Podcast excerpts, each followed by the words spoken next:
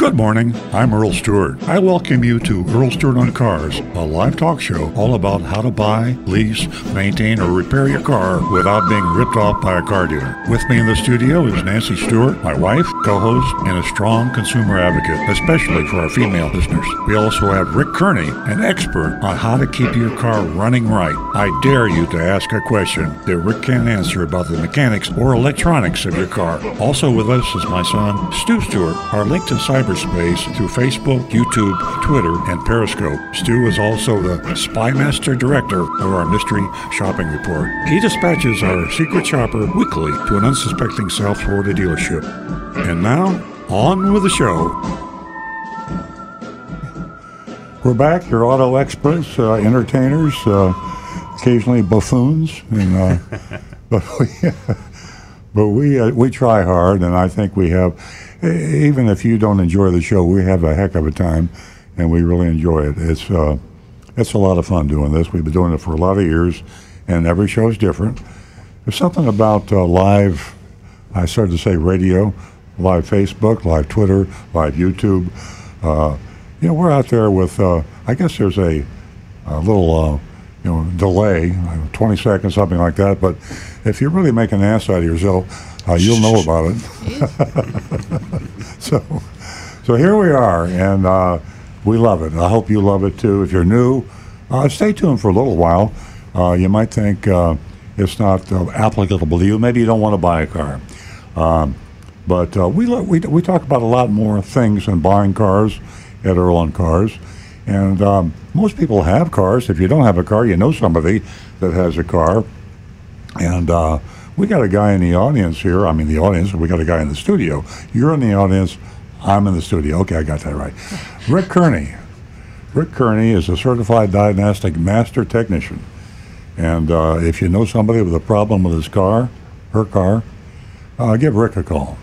And by the way, I got to correct something in the introduction. Josh Stewart is uh, subbing for my son Stu Stewart. Stu Stewart is this is his third week out. If he doesn't get back next week, I might have to fire him. It's but only he- been three weeks. Yeah. My So- so- God. You, you didn't sign Josh up is- for this. Josh is subbing for him, and and they're both active uh, uh, managers in my dealership. And um, there's my transparency and full disclosure. Yes, I am a car dealer.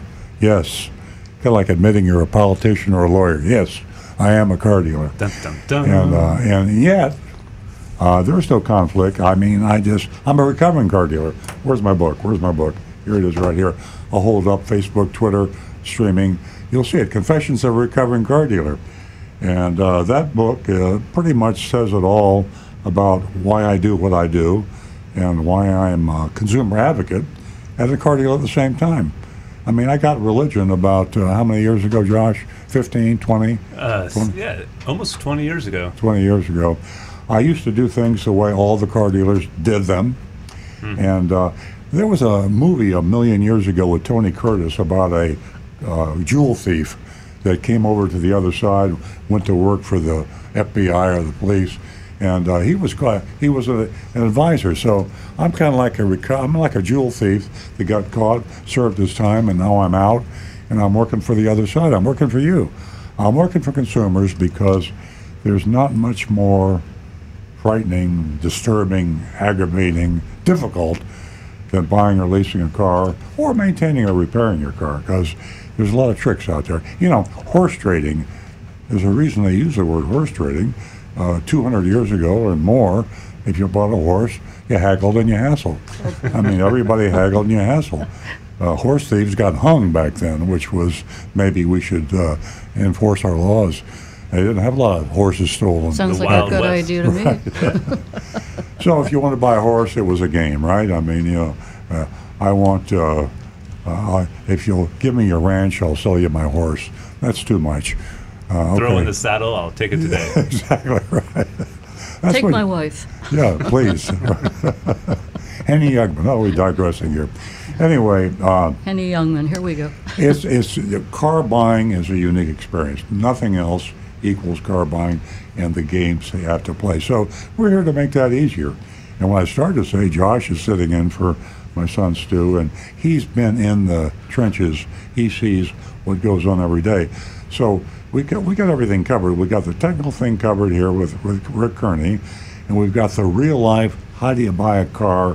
What happens today with Josh Stewart, and then we have an entirely unique thing covered, and it's females, and it's ladies buying cars, and um, I don't have to. Uh, I don't have to talk about the hashtag Me Too. I mean, just ask Governor Cuomo, soon to be uh, former Governor Cuomo, Oh about that.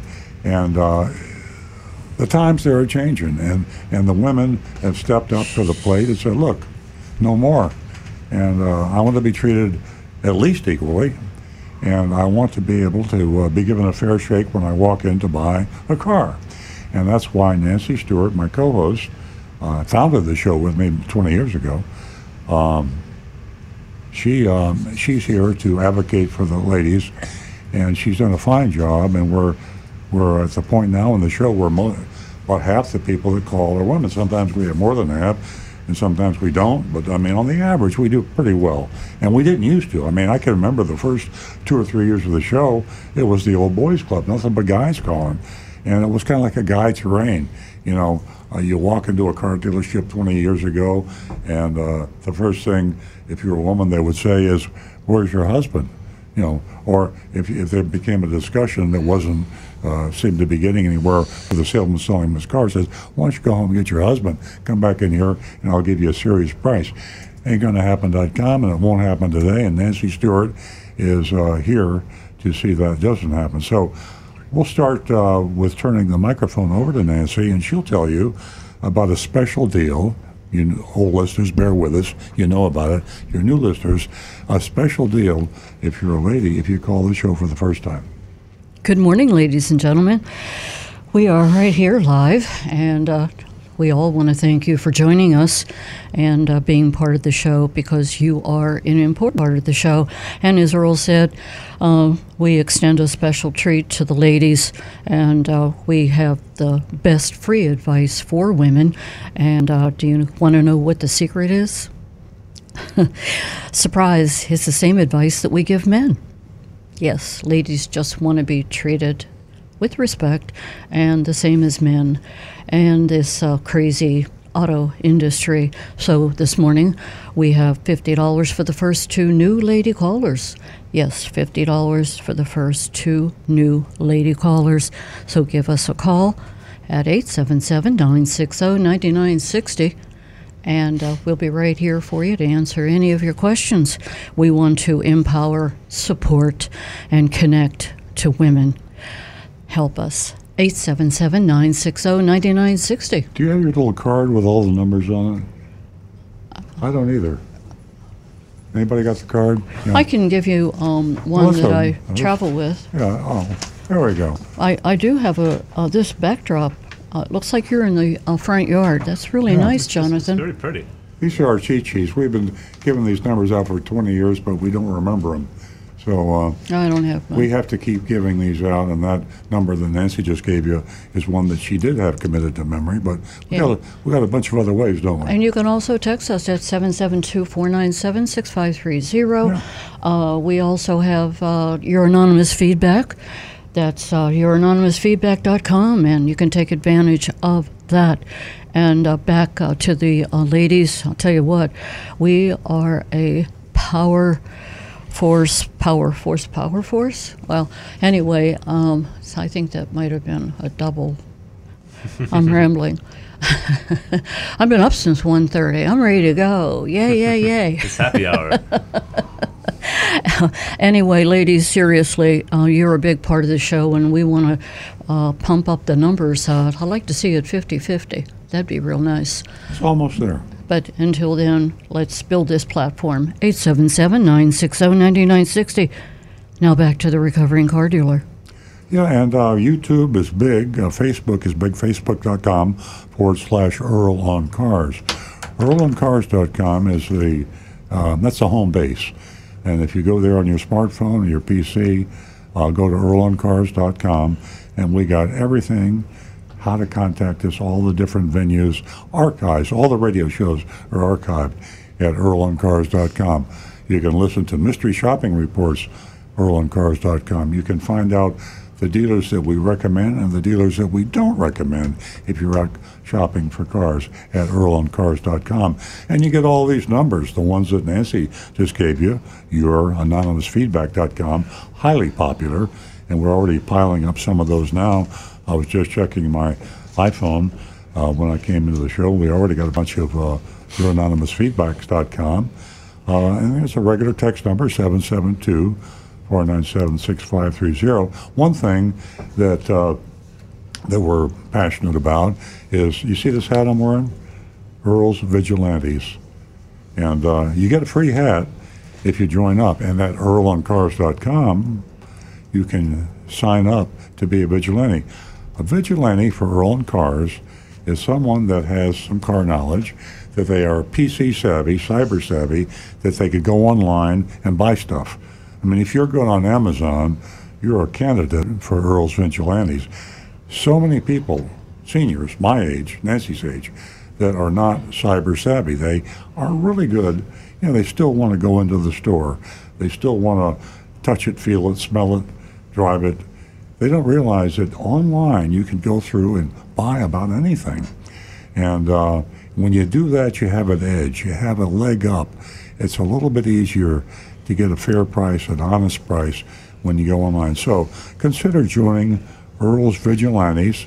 Get a free hat, and when you do, we need we need geographic locations all over. We've got quite a few in Florida, but if you're in Indiana, if you're in um, um, you know if you're in Bali, if you're anywhere in the world that uh, you'd like to be our representative, if you if you have the qualifications, you send us the contact information. Then you go on earloncars.com, and you can find a vigilante in your area, or you can volunteer. Wow. Yeah, that's Yeah. that's fantastic. Yeah. Uh, there's uh, so many different ways for all of you to volunteer. Uh, but while I'm thinking about it right now, uh, I believe if Earl has time, he's going to mention his uh, well shopping experience uh, that he had with his Tesla. I, I think it's uh, worthy of mentioning. And uh, let's see, also. Recently, this past week, uh, Ernie Garcia was a guest on CNBC, Mm-hmm. and uh, it was a very interesting. If you He's don't know who Ernie He's is, he's the CEO. Of Carvana, Yeah. and um, they certainly have a different way of doing business. I was reading into that; it was a it, was interesting read. Also. Um, uh, where was I going with this? Uh, so it's uh, Carvana and uh, the uh, interview uh, that uh, took place this past week on CNBC with Becky. Yeah, Becky we'll- Quick is We'll the. get to that, but let's get to the text. What do you say? Uh, I think that uh, we should uh, mention our. I actually have a, uh, a text on that topic of Carvana. Seems to be the topic of the minute. Oh, great! That'll be that'll be a grateful entree into what Nancy wants to tell you about Carvana. Great. So the text here asks, how does a company like Carvana stay in business so long before finally making a profit? I just don't get it. I, I read somewhere they just recently, I guess, had their first, you know, net profit for a quarter. Yeah. So yeah, that's Yeah, a good that's question. what they- How does Well, that's a perfect segue. A perfect segue. perfect. Let me let me answer the first part about how they stay in business so long without making a profit. Then Nancy will talk about something she saw on CNBC the other day about Carvana. Uh, the way Carvana is able to do what they do and spend money like a drunken sailor uh, and not make any money, that's a, that's a pretty good trick. They've been doing it for a couple of years. It's called IPO, and uh, it's a new stock offering. And recently, with the stock market just going crazy, I mean, if you're in the stock market, your 401k, uh, you have gained a lot of wealth in the past year. In fact, in the past two or three years, the stock market is almost out of control in a good way. So Carvana went public, and a lot of people bought their stock um, on faith. It sounded like a good idea, and they did get some good, marketing. And uh, people bought the stock, and suddenly they had billions of dollars, literally billions of dollars, and they hadn't even been in business yet, and they hadn't made any money, and they're spending it, and uh, they're spending it in very interesting ways. Uh, Nancy uh, will, will tell you about 48 silos of garages, uh, not 48, about 15. 40 40 20, 20, yeah. No, there Anyway. is 48. Okay, there That are was the 48. number. And they spent uh, millions and millions of dollars on these as a marketing tool. And, uh, and that's how they able to survive. Now, a little anecdote that Nancy will share with you about uh, the CEO of Carvana. Yeah, uh, that is uh, Ernie Garcia and his son. And this all came about uh, through a, a friendship. Uh, there is uh, three three guys who decided to Yeah. put this t- together. But moving right along, uh, the uh, car vending machines are all over the 48 states. Yeah. There's one in Florida, uh, Texas, Oklahoma. They're they're all over the place. But um, you know, you uh, they get your attention because what Yeah. they say is that you're going to pay fourteen hundred dollars less than the traditional uh, used car lot. And there's no fees and there's no pressure and there's no this. But I'm going to lead into a interview just Yeah. recently with uh, Becky Quick, who is a co-host on CNBC. Squawk Box, with, yeah. uh, yeah, with Squawk Box, and uh, she was interviewing Ernie. At the end of this interview, she said to Ernie, it was uh, uh, coincidental. She was out shopping for a used car. Jeep, yeah. Well, uh, it ended up that she said to Ernie on the air with gazillion number of people listening. I didn't buy my car, my Jeep from you. She says, I went somewhere else. She says, because I bought that Jeep at a much lower price. Yeah, and the funny thing is, they had a great opportunity because um, uh, Becky had gone to a car dealer to buy the Jeep, and the price was too high, and the treatment was terrible. And she says, I'm going to go to Carvana because she'd been seeing the commercials uh, like everybody else. So she went online to Carvana, and meanwhile, she's live on the air with Ernie Garcia, and she says, Your price was way too high uh, much higher than I want to pay. And uh, I went to another car dealer and I got a much lower price. And then she said, Ernie, why was your price so high? I mean, I can't believe she said that. It was really, but it's her. She's a, if you don't know Becky Quick and you go to Squawk Box in the morning on CNBC, uh, she's really amazing. And uh, Ernie just kind of did a hama, hama, hama. And uh, he said, "Well, uh, maybe you'll give us another chance." And uh, and uh, we kind of really didn't have an answer. Yeah. Which uh, the thing, I, the thing, what he should have said. that Mm, there you people go. What, what he should have said that people would have respected is, you have to understand that no one car seller can always have the lowest price, and we try to have the best price, and we usually do, uh, but sometimes we don't. So you did exactly the right thing, Becky, and you went out and shopped your price with somebody else. You went in one place that was too high. You came to my Carvana and it was too high, and you went to a third car dealership and you got a good price. You're an educated consumer. Congratulations, and maybe next time you'll give me another chance. See, that would have been a nice answer. Uh, it wasn't a mistake. It's just a fact of life, and it's a message to all you car buyers and listeners to the show. Always get at least three prices on the car you want to buy. Yeah, that would have been a great comeback It for would him. have been, yeah. And he was sort of caught off guard. I, I was a little surprised that he was so surprised because it seems like as if that he's pretty uh, seasoned. Uh, Well, they usually don't get answered, quite, uh, que- asked questions like that, and Becky really caught him off guard. Which Mm-hmm, exactly. I applaud her for that. Yeah, it was uh, interesting. Um, we're going to have to go to the phones. John has been uh, on hold for a while. I apologize, John. Good morning. John's calling us from Palm City. Good morning. I want to mention a woman that Nancy would be very proud of. Her name is Sarah Williams. She's 41 years old. She's a physician in Manhattan, New York City.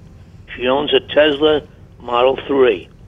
She drives from her residence in Manhattan to the Bronx. All of a sudden, her air conditioning stopped working. She bought it into the Tesla distributorship, Paramus, New Jersey, and found out, first of all, they opened up the glove compartment and found a dead rat in the glove compartment. Her wires were eaten up by a rodent, uh, probably by this rat, and the cost is over five thousand dollars. Car was two months in the shop. Uh, wires eaten. Uh, also, other models of t- not only that brand but a Tesla that uh, the the soybean coated wires are uh, in order to save energy petroleum. They're made of this soy, and the rodents are eating into it. But here's the worst part about it: Tesla absolutely refused under warranty to cover this cost of repair, which was over five thousand dollars. They state it's a result of nature, not of anything to do with their warranty. So it's not only a, a problem with this brand of car, Hyundai. You know, it's Hyundai's and Hondas, and also some of the um, uh, radiator hoses are made of the same material, so that's a problem also. And um, I don't know what's going to be done to reconcile this because even brake cables have been affected. Well, no, so I thought I'd mention I bet you bravery Elon of this Musk had woman, known about that, he'd have changed his mind. Speaking up. Yeah. I, I, I think that uh, Rick Kearney uh, has a, a comment on that because there is a way for auto manufacturers to solve that problem in there. Honda actually came out with this. It's a special tape that you wrap around the wires that is impregnated with capsaicin, uh, pepper sauce. And unless you get a rat that really has that discerning taste, it'll usually chase them away. Hmm, yeah. Um, the other way is my recommendation is mothballs. Put a couple mothballs around under the hood of your car in places where they're not going to fall out mm-hmm. to endanger the environment, and it will keep the rats and mice away from the underhood of your car, which is where they like to get when it's nice and dry and warm and cozy Won't you be there. able to smell that in the car when you're driving? Nah. The odor stays under the hood. You won't get it inside the car. You may get a tiny whiff here and there, but it's a whole lot better than the huge money it can cost from rats chewing up the wiring. And generally, that's covered by your insurance under your comprehensive insurance. Hey, that's uh, great. I forgot about that. So, John, maybe that would be something that Dr. Williams could pursue. Would be uh, checking with her insurance company. Uh, same same thing as if you got flooded. If your car got Yeah, flooded, yeah. it's covered by your insurance. Comprehensive. Yeah. Yeah, that's an unfortunate situation. You hear more Kudos for stories like that. Speaking out, uh, I'm very proud of her, and it wasn't publicized much. I think that Tesla has their way of uh, keeping it quiet, but this is an actual fact. So um, beware, and I would just wish they would change the content of the wires because that's to do with you know the reason for the road. And let me tell you something. I lived over 45 years in New York City. The rats are in every borough. They're on an increase, mm-hmm. and the mayor of New York is absolutely doing nothing about it. Mm-hmm. There's an 85% increase in complaints about rats, and it makes no difference which borough you live in. Governor's The rats are out there. Governor's. Oh, the governor. I was thinking about the mayor. Yeah, he's got other things on his plate right now. No, this is the mayor Hey, himself pension- that gets the ladies. complaints. I, I was not aware. 311, uh, code that you call on a phone, and it's my daughter lives in Manhattan, so she could tell you firsthand. It's terrible. Um, he mentioned soy being a ingredient in the wire installation. I was not aware of that. Right. It's uh, the plastic on the wiring insulation. You know, normally was made from petroleum product. So, in order to try to get to a more ecologically friendly, they started using uh, oil based from soy products. Ah. Because soybean is an incredible consequence plant. of whether it was also rat friendly, Unfortunately, they, ecologically and rats. Yeah. It's Yeah. better than the original cheddar on to that. cheese There installation, though. oh, Little- little soybeans are pack. incredible. Hey, hey, hey. So the uh, the rats love the soy, Yep. which is like the glue. Well, thank you, John. That was, uh, you know, always an interesting topic. I like appreciate your call as always. If you Yeah. can, don't park your car outside too. If you live in rural Martin County like I do, it could be a problem because we have everything out here Hey, hey you're, uh, John, you're talking about a problem. Let me tell you what. Come on over to our house. We had a huge problem. This is going to be worse than bagels. Let's get off the. Uh, We had a huge problem. We had Yeah. more rats in our house than Yeah. Manhattan Yeah. had in a, in in a week. Okay, it's time for the mystery shopping report. No, wait. What time is it? then? I oh blacked boy, out there. For, time for me to have a drink. Kudos John. to Sarah Williams for reporting this. yes, Absolutely. that was great. Oh, Absolutely. Ooh, Oh. we just had a power surge there. okay, John. Uh, thanks again. You're a great caller. Always something extremely interesting. yeah. Thanks a lot, John. You're always on top of this stuff. uh, at any rate, I have a weather report. Is anybody here? oh boy. We are. We had a lightning strike nearby, and Josh has been cameras are wheeling frozen around. on the screen. Uh, we don't I'm not if sure we're, what he's. if we're broadcasting. You've been like uh, this for are like we on the five line? minutes. Is there any way to tell if we're still on the air?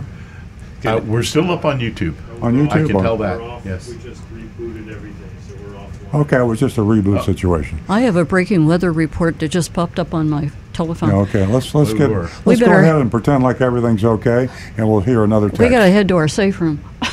And we're going to end at 10 o'clock no matter what. That's exactly right. we're doing the show just for ourselves.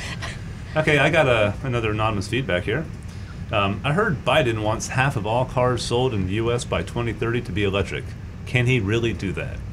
He can wish it, uh, and uh, and it may happen, but he can't make it. He, can't make it happen. It's called uh, free enterprise system and uh, supply and demand, and you got to have the demand before you can make the supply. So is he? Um, uh, is it just going to be in the form of like new fuel uh, standards? Yeah, what he will do is probably, if he can get it through the, uh, the House and the Senate, uh, like we did with the uh, with the gas mileage uh, rules, they will tell the manufacturers that if you have X number of electrical vehicles in your fleet, uh, you're okay. If you don't have X percentage, 50 percent or whatever, then for every combustion engine vehicle you build, you'll have to pay a fine of X dollars. And uh, the fines are pretty stiff, and they worked on the CAFE. They call them the CAFE requirements for gas mileage. And uh, if a manufacturer doesn't have enough low gas mileage cars, he has to pay a ton for the guzzlers. So when you build a, a truck today that doesn't conform with the gas mileage, then you have to pay like a five thousand dollar penalty for every one you build. So if you build a new truck, you got to build an electric vehicle to balance that out. It's a balance, yeah, exactly. And then if you build a whole bunch of really good gas mileage, and now we're talking all electric, you get credits. And then you can sell the credits to the people that build the non electric cars, kind of a game, yeah. juggling game. And uh, everybody's uh, jumping on Tesla now, like we did earlier, because Tesla is making a lot of money because they're building a whole bunch of really, really good gas mileage cars because they don't use any gas and they get a ton of these credits and they sell them to the General Motors and the Chryslers that don't build the cars. And uh, that's how they're making all their money now. Tesla wouldn't make any money if they weren't able to sell their carbon credits, they call them. So they're doing all this good for the environment, and then they sell the right to, Sell the carbon pollute credits. to another company. Exactly, yeah. Interesting. Very fascinating. And uh, there was an interesting article in the Wall Street Journal uh, about these charging stations, and uh, what what they did is that the Wall Street Journal sent out uh, a lot of their employees all over the country just to see if they could get their To see how Tesla. easy it is. Yeah, and see how many there were. And you know, I didn't know this, but I believe it's 80% of Tesla owners they charge their cars at home. 80%. Well, it's not a problem if you have a Tesla. I think what the Wall Street Journal article had to do with electric cars in general. And if you don't have a Tesla, you got a problem finding a charger sometimes. If you have a Tesla, from what we know, people we know, and you know, a lot of Tesla owners are listening, uh, when you travel around, it's almost impossible not to find Yeah. a Tesla Look- charger look at really quickly. But you have He- to have a Tesla to charge it there. Yeah, Stu did a pretty good job in finding when he was on the road recently. Yeah, I think you that know, Tesla it has a built-in like charging station finder paired with their navigation system. And when your Yeah. when your charge runs low on a Tesla, it speaks to you. It says, "Stu, uh, the nearest charger is two miles on the right at the Sunoco station," and Yeah. uh, it's really cool. They make it idiot-proof. Yeah, No offense to. J- Jo- exactly. Josh, uh, is Tesla the only one that has that uh, that app? I, that I doubt they are. I'm sure that sort of functionality is built in because I know there are um, charging station finding apps um, that you don't have to be a Tesla owner to, to, Yeah. to download. Interesting. They're not current. The last time I checked, they're they don't keep on top of it like Oh, Tesla. there's no guarantee. It's- Yeah. Three Yeah. years ago, there was a charging station. Yeah. And the, the, the in this uh, you know in this uh, test that they did, the Wall, Wall Street Journal. Mm-hmm. Um, okay, this is important.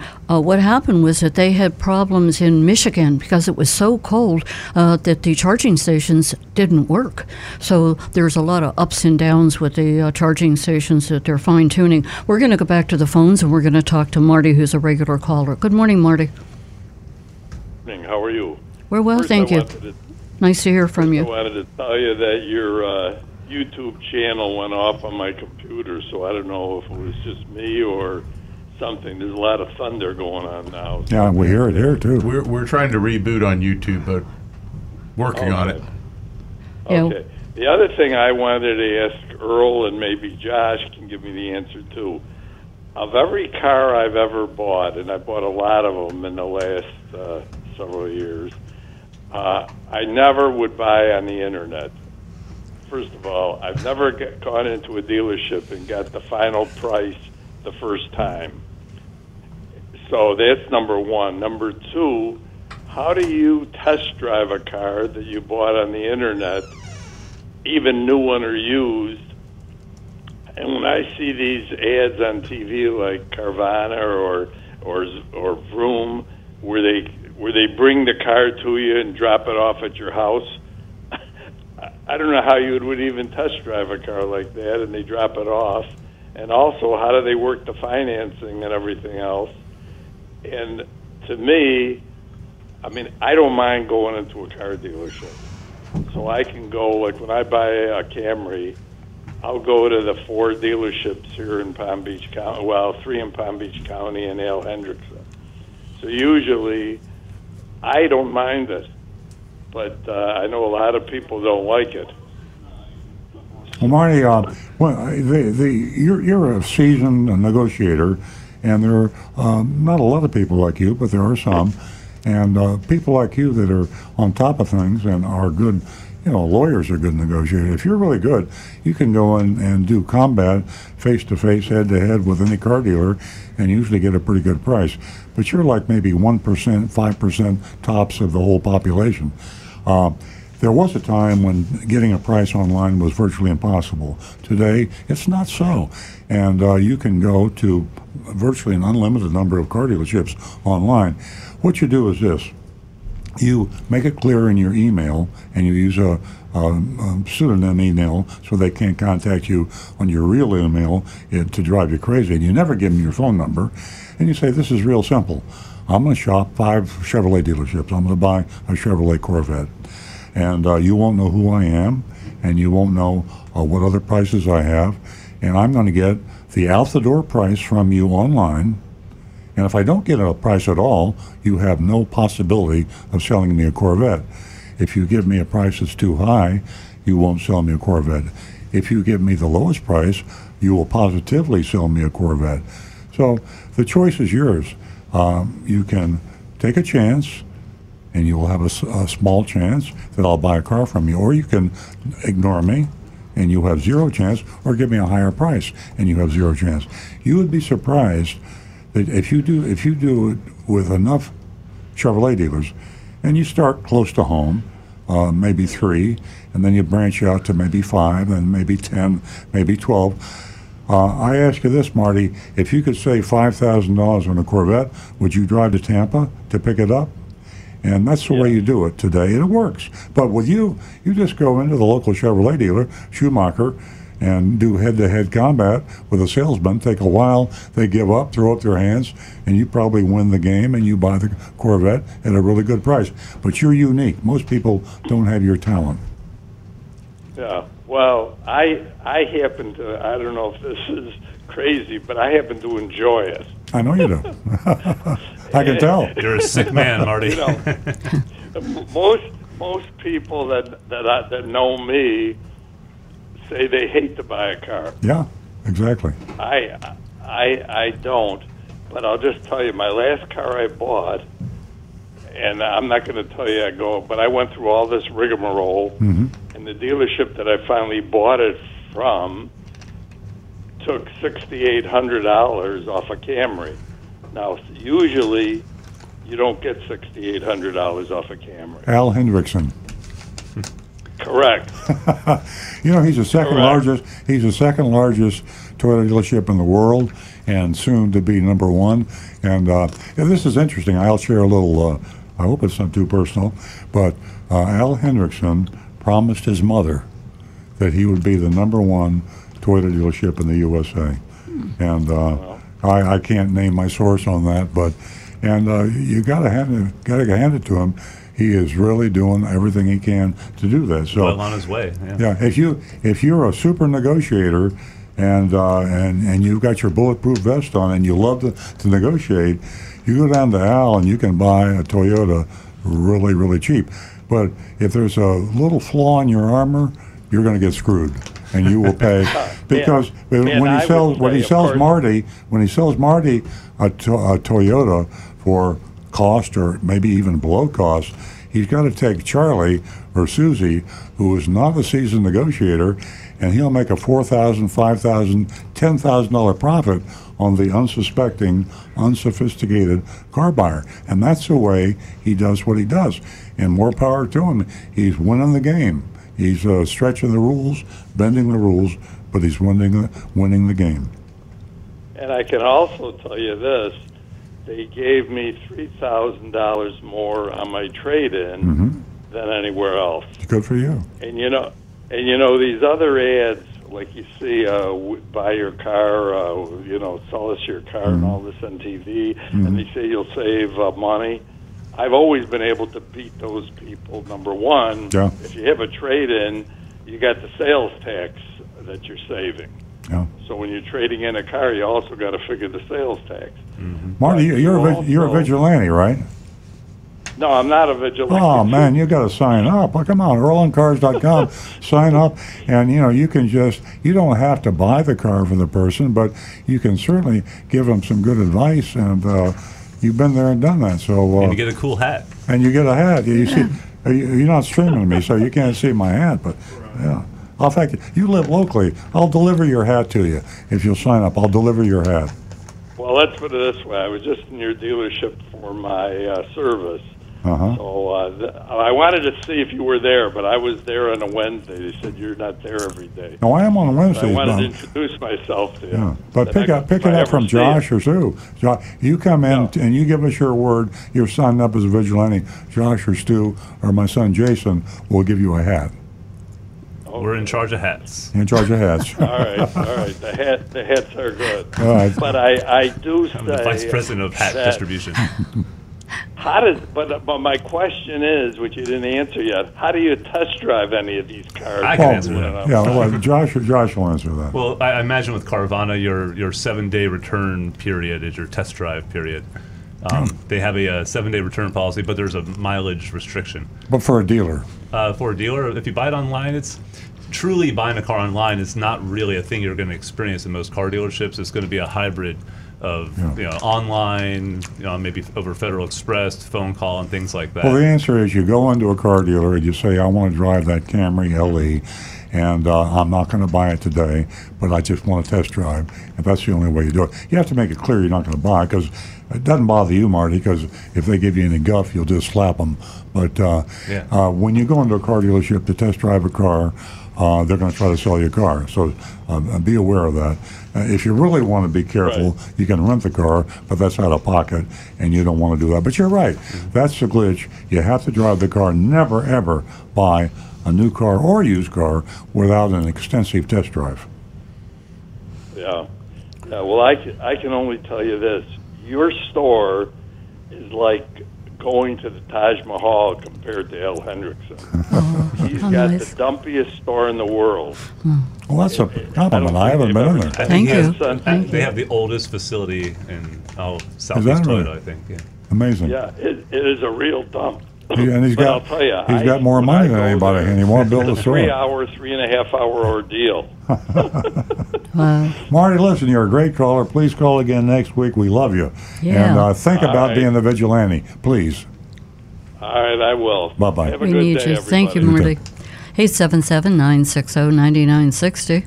Or you can text us at 772 497 6530. I think we're going to go to Josh, who has some texts. Well, I did. I neglected Anne Marie's uh, uh, inaugural text for the morning. Good morning, Anne Marie. Good morning.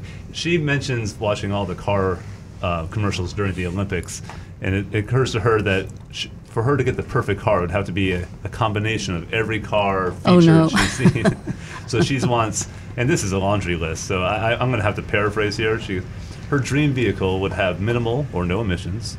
Um, she wants to be able to enter an address in a location, have the vehicle automatically take her there auton- autonomously. She'd also like it to be able to power her house, like you see in that F-150 all-electric uh, truck ad. Um, more and more, she wants blind spots. She wants everything. Basically, she, she'd like to create the dream car, and um, I, you know, I, I don't blame her. You see a lot of cool features out there, and some cars have them, some cars don't. Yeah. So It's uh, It's going to happen. It's, uh, one day, someone's going to crack almost that there. nut. This uh, Tesla that I have ordered that'll be here uh, either today or next week uh, is the first totally autonomous car, Mm-hmm. and it is totally autonomous. I got that feature. I can't legally use it, but it is totally autonomous. So it can do turn by turn. Yeah, Wow. That's all. So, The future is here. Yeah. so uh, tell me, how did that uh, car buying experience go? Well, it, it was terrible, and uh, the uh, uh, Elon Musk is a genius, and he builds an amazing vehicle. He's an engineering, scientific genius, uh, and he's a marketing genius. But in terms of selling cars, uh, he needs to take a lesson. Uh, and my my experience buying this this Tesla from a retail once I once I bought the Tesla and committed, it was almost impossible to communicate with Tesla, and it was very frustrating for me. Uh, he'll get it right. I mean, just a matter of time. Uh, uh, at least eh, the experience was, wasn't negative like you get when you go into a conventional car dealership, but it was like, okay, you decide you want to buy the Tesla. now, why are you bothering me? You're going to get the car. You'll have it. We're going to deliver it to you, and then we, I, give me the money. I, go- I gave him the money, and the car's coming, but don't call me. I'll call you, and that's their attitude. If you have a question, how do you get the answer? You don't get it. Just wait and wait and wait. I don't know. I mean, it's, It's really been a pretty stressful situation. been, been surprising and it's embarrassing To uh, say the because I've been such a big Elon Musk fan until I finally went through the pur- purchasing process, and it leaves a whole lot to be desired. Okay. I'm sure the product itself will, will blow you away, though. Yeah, I hope so. All right. I have a text here. If, uh, if Rick's got his thinking cap on, because this sounds like a technical question. I just got a 2021 Kia Forte literally a week ago. Last night, I think I might have left a light on inside by accident because it was on when I got to my car this morning. My car is still running fine, but the light was on for nine hours. Is that bad for the battery? Is there something I should do? Uh, take it for a good drive, really. Any any time that you have a concern that your battery may have gotten weakened by by leaving a light on something like that, the best thing you can do is take it out for about 35 40 minutes to an hour on the highway. That higher speed gives the alternator the the most opportunity to fully recharge the battery. And most modern batteries for the first 2 to 3 years of their life, they'll handle that stuff no problem. I, I think the light's probably still on. Don't you think you should take it to the dealer or somebody and find out I think why? they're referring to just the uh, the Oh, the, Yeah, oh, the overhead light, light. yeah. Okay. I thought maybe it was like a light, light was stuck on. So- Yeah, that's actually kind of odd because most of the modern cars now, Kia they they may not have all of the higher level technology in all their cars, but most cars now, any interior light is set up to run through the computer to where if it stays on for more than say 45 minutes to an hour, it'll actually shut them off. Hmm. As a matter of fact, a lot of the newer cars now with Smart Key, hmm. If it's on for an hour, even just the ignition on but not the engine running. So you should check with the dealer and say, off. why did my light stay on Yeah, overnight? I would And- I would check yeah, and see because yeah. there that may be a fault with the system. It Yeah. should have turned that It might light be a off setting. A lot of the lights you can have always on or auto, so maybe it's just in the wrong could setting. be, yeah. Yeah, call your dealer and uh, ask them for their advice. Yeah. Great question. All right. Great advice. Here's another one for you, Rick. Yeah, keeping you tap dancing here. Question regarding a 2014 Jeep Grand Cherokee Limited. It's been leaking oil for three weeks. Received three different diagnostic opinions from auto shops. How can I determine which auto shop is making the correct opinion for the issue? Signed, frustrated. Use the Missouri method. Show me. Each one of them that you go to say, show me the leak. And if you're getting three different ones, I would check a fourth or a fifth or a sixth until you get at least two places, at least, that can show you this, the leak at the same spot. And I would wonder if he's uh, taking it to the manufacturer, to the dealers and, uh, and independents. Uh, you know, it's, it's unusual that um, a dealer uh, would uh, do that. I mean, three different, three dealers for, what make car is it? It was a Jeep uh, Jeep Grand Cherokee. Yeah, three different Jeep dealers. You would think. Uh, I would certainly want to have them contact the manufacturer. I, I would call the manufacturer. They had our number. Say, look, I went, took it. I took it to Arrigo Jeep. I took it to a Schumacher Jeep. I took it to a Smith Jeep, and they all gave me a different diagnosis. What's up with that? We need a technical specialist to talk to some of these dealers. Absolutely. Yeah. Yep. All right. Uh, I'm going to remind the ladies that uh, we did extend uh, to two new callers $50. First two new lady callers. Give us a call, 877 960 9960. I'd like to know how your uh, buying experience went and uh, whether uh, you had uh, a salesperson, a lady, or a, um, a guy that waited on you. You know that uh, now women make up about 18% of the uh, salespeople in the dealership, so uh, things are moving forward for us. So 877 960 9960, give us a call. First two new lady callers, $50. Back to Josh. I have a, a funny text here. This is probably referring back to the old horse trading conversation we had earlier. They said they used to charge extra for the horse's leather exterior. I love that. Oh, whoever you are, you got a great sense of humor. That's my kind of joke. Yeah, I love a good horsehide And interior. then you have to buy a leather treatment to be uh, added onto the sticker. You have to brush your leather, Yes. feed it apples. Is, is horsehide leather? I guess it is. I mean, Yes. I don't know what the Mm-hmm. technical definition Oh, I'm of leather digressing. is. All right. Okay, moving on. Um, here's another one for Rick. We got a lot of uh, technical questions today. I went in for a tire rotation. Service advisor comes back and says they couldn't do it because the lug nut wouldn't come off and the tech couldn't get it off. Asked them to just break it, but they said they already tried it. My last tire rotation was at that dealership. The last time my tire would have been taken off was was there as well. Service advisor wasn't clear what my options are at this point. Since I still kind of needed the rotation, what do I do? Somebody needed somebody my size. Yeah. well, what, that's that's not a Rick question. That's a shopping question. You take it up the line. Yeah. Uh, uh, clearly, the dealership is responsible, and uh, if you have it in the database, which they probably do, uh, you could argue that you went somewhere else. But in the database, if you did rotate the tires before six months ago, the chances are they're guilty. And you go to the service manager, and then you go to the general manager, and then you go to the Department of Motor Vehicles. But yeah. Now, to be fair, as cars get older, when you're you're hitting 100, 150, Here comes the 200,000 miles, defensive mechanic here. the the lug studs do eventually those threads start to wear a little bit. But at that point, the technician should have been advising you, hey, these are starting to feel a little worn.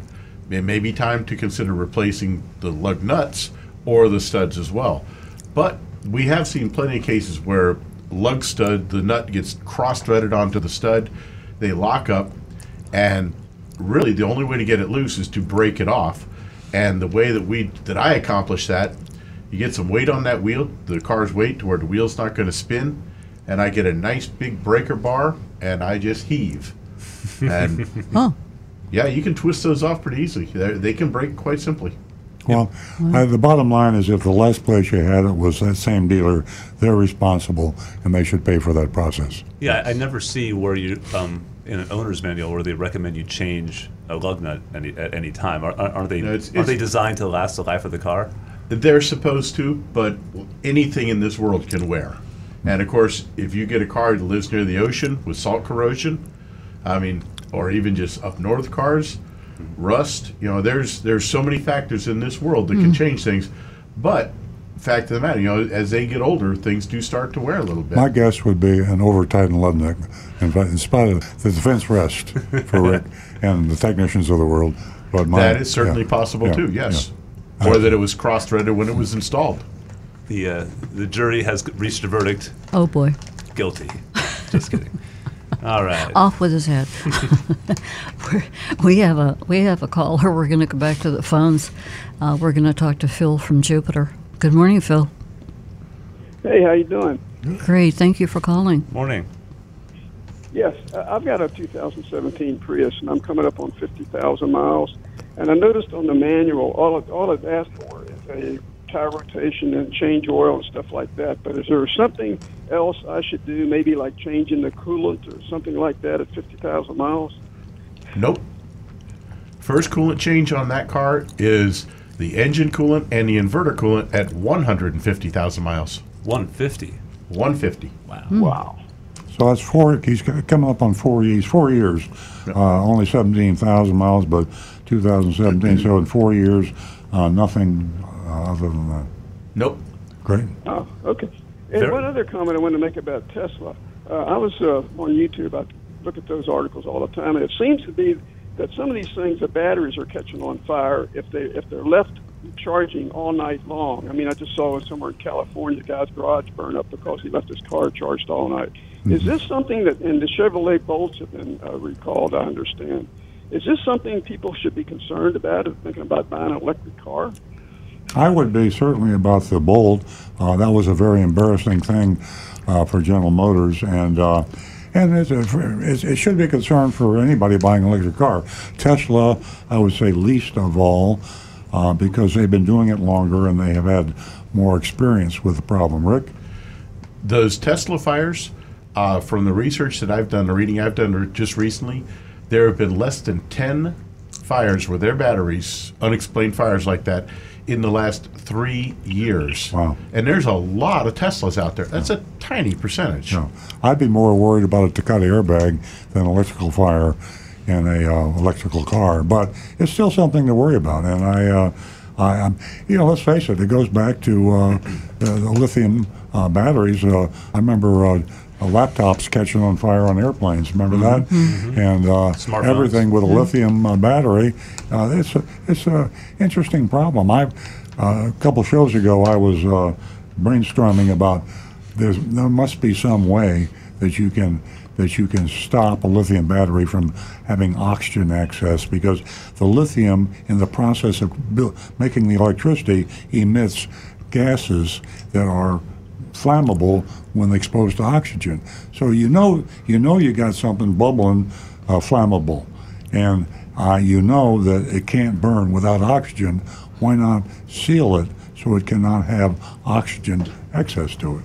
I mean, you seal a black box on an airplane. You seal a lot of things. You don't. As long as you have a, a perfect seal to oxygen, there can't be fire without oxygen. Are you listening, Elon? Yes. Are you taking notes? Yes, I'll send. I'll, I'll design a battery for you, Elon. So, That'll be five billion, please. There you go. Rick, to your point, uh, I just did a little Googling, and it looks like they've sold nearly 700,000 Teslas in the last three years. So, uh, 700,000, and then how many? that's pretty fires. tiny. yeah, it's a very Right. small percentage. As comparison, Toyota actually had a recall on the RAV4s a few years back where it was the rear link arms for the rear wheels that adjusted the toe of the rear wheels. And these link arms were rusting and they would break and fall o- fall apart, lose causing the wheels to flop around. And we had a caller on the line named Phil, so we Well, we we forgot about him. it took them three tries to you get still that there, recall Phil? right. Poor Phil. Yeah, I'm here. We we got carried away. A great question, and uh, we answered it, and then told you how to build a tractor. But that's okay. Uh, Tell me the time. The guys got watch. into Yeah. the guys got into weeds with Phil. Go ahead, Phil. But Phil's still trying to talk. Does it make any sense to go to a, uh, hy- hybrid plug-in uh, or just stay with the hybrid? Why would I want to go to a hybrid plug-in and not go all the way to an electric car? That's a really good question. Josh will answer that. Well, yeah, I think probably the main reason, um, the, the the advantage of the plug-in over the pure electric is um, no range anxiety. Um, when the plug-in is, uh, you know, when you're done with the all-electric mode, it converts regular uh, to a regular hybrid, so you have a much larger range. Even the uh, amazing new Tesla can't um, compete with the range of a pu- plug-in hybrid. Yeah, Yeah, good, good point. And uh, uh, but it's it's it's dying out. I I, I, agree, I agree with you. I think if a Tesla now has got 450 mile range, uh, how many people need uh, to worry about more range than that? That's more than you get in a tank of gas. So for a lot of cars. And uh, so I, I think the range anxiety is fading away, and so will the plug-in I agree. hybrid. Yeah. I agree with that.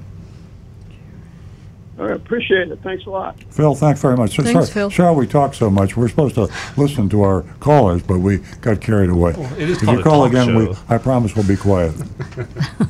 877-960-9960 or you can text us at 772-497-6530 and we have a great mystery shopping report coming up from Arrigo.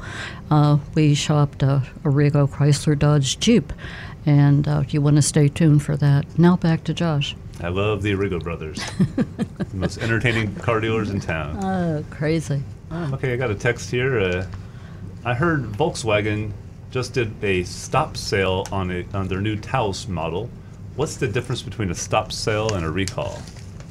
Well, a stop sale is really dangerous and it's serious, and uh, they tell the dealers, "Don't you dare sell that car," and lock it up and hide it because there's something in that car that could hurt somebody.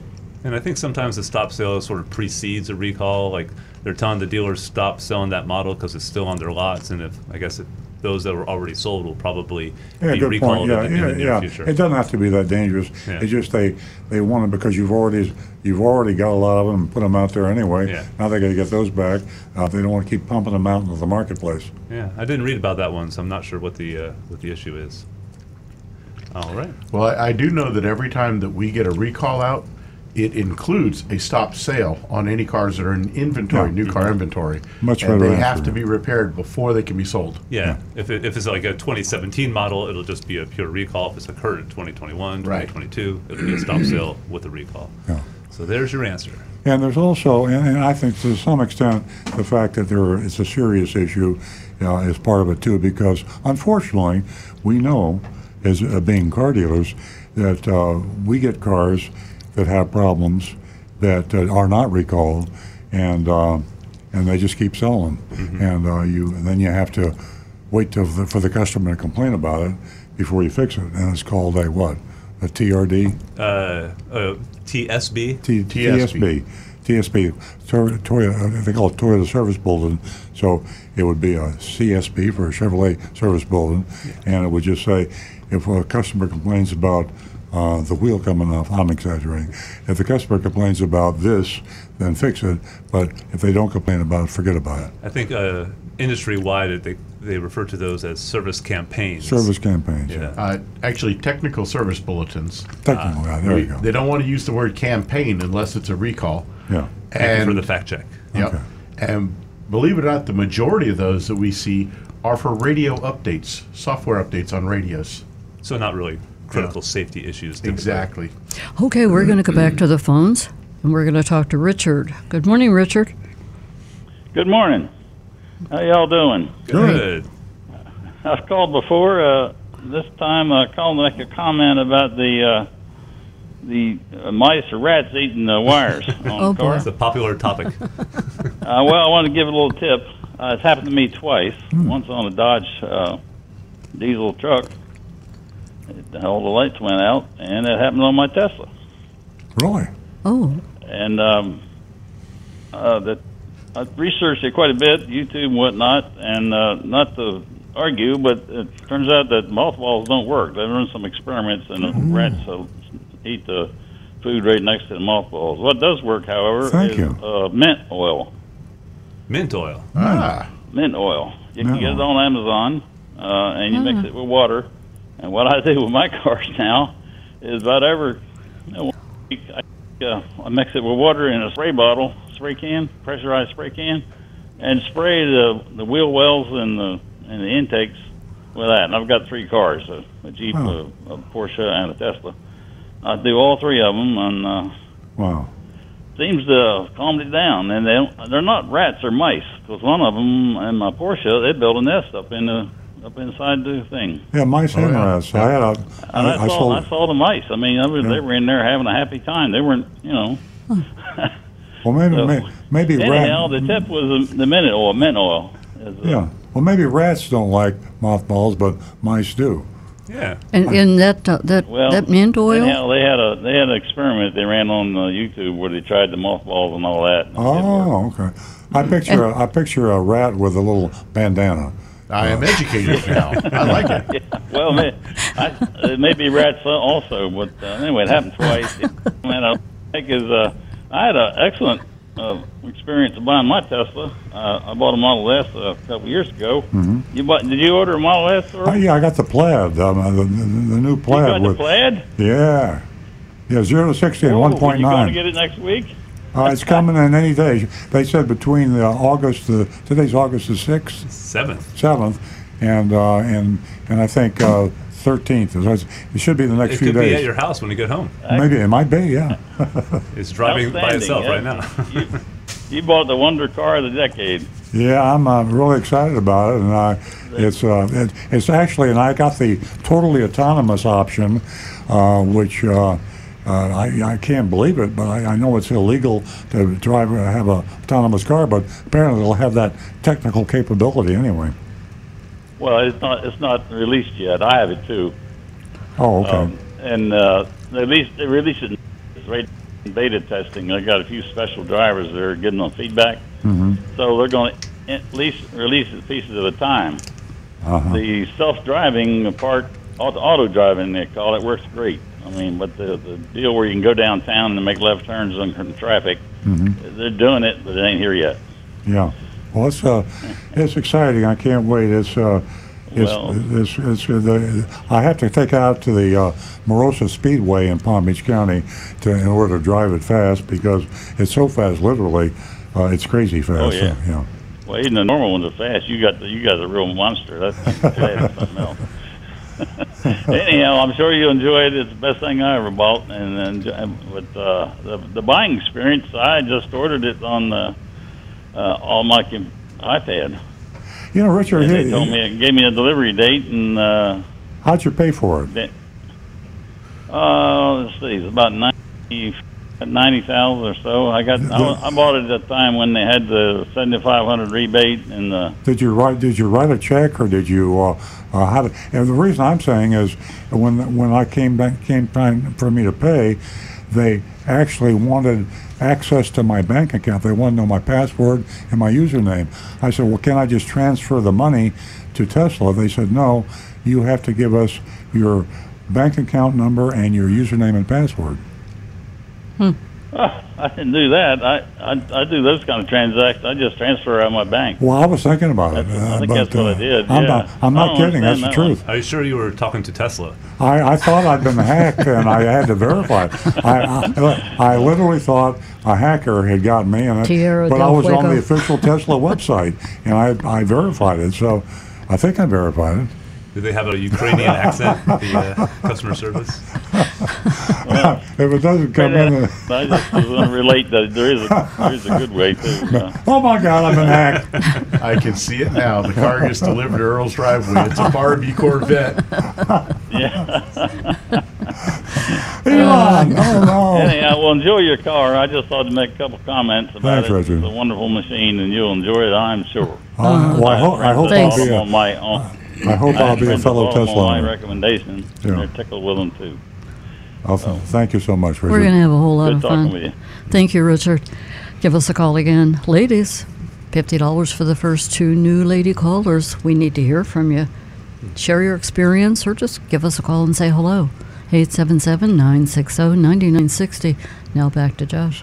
Mint oil to prevent mice. If I was a mouse, I'd far prefer um, mint oil to I know it sounds like a like a mojito. give me a cross between yeah, Mm, yeah. mothballs and mint oil. Yeah. But he saw YouTube and they did a bunch of tests. And uh, the reason I love the show, you find out new stuff all the time. I thought, I learned something I thought it would be eucalyptus. It, it sounds so. Is, mint oil is pleasant. It, Yeah.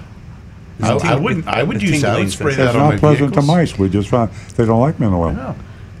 Yeah. all right. They probably have a very good reason for that. Think of all the research that went into that. Let's move along. We're digressing. A lot of mice. We're going to call a new show Earl on Bandanas. digression. It doesn't have the same ring as Earl in cars. Earl's Earl in- of Mice and Men. There you go. All right, we beat that mouse to death. um, I have a I have a car. This is the uh, uh, the text here. I have a car that I'm thinking of trading in. I've never never done it before, and I don't know how it works. My car's trade-in value is roughly eleven thousand dollars. I still owe about nine thousand dollars. Does that mean if I trade it in, only two thousand dollars goes towards the price of the trade-in, or is it the full eleven thousand dollars? Sorry if this is a dumb question. It's not a dumb question at all. If you haven't bought a car, it could be confusing. Um, the whole value will go against the uh, the selling price of the new car, and in most states, you'll save sales tax on that difference. So, the sales tax on eleven thousand dollars will have been roughly, you know, seven hundred and seventy dollars or so. So you save that sales tax, but only the equity, the difference between what you owe and what the car is worth, would be applied towards the loan. So that two thousand dollars, the difference between the nine thousand dollar payoff and the eleven thousand dollar value, that gets applied to the new car deal. So And the reason that's such a great question is because too many dealers will not explain that to you. And people will have a car that they owe more money on than it's worth. And they will say, How much is your car? We praise your car for $15,000 and we'll apply that toward the purchase. Well, but I, but I owe money on the car. But don't worry about it. We'll take care of that. Mm-hmm. So they, they, they kind of push it aside. They're not taking care of anything. They're paying your car off to your bank and they're taking the amount, which in your case is more than the real value of the car, and they're adding it to the price of the car you're buying. But you just don't see it in the paperwork. So you have to be very careful. Negative equity is a very bad thing, and you really shouldn't be buying cars with uh, when you have negative equ- equity in your trade-in, unless you absolutely have to. And uh, but that's a good question, yeah. yeah, and sometimes like when you're leasing a car, they'll tell you, "Oh, if you don't like it, no problem, just bring it back. We'll oh, trade you out." Oh, Yeah, but I got I have another year and a half. We'll take care of that for you. And people people assume you're a car dealer. Maybe it's a Honda leasing, and you're a Honda dealer. Well, that's all Honda, right?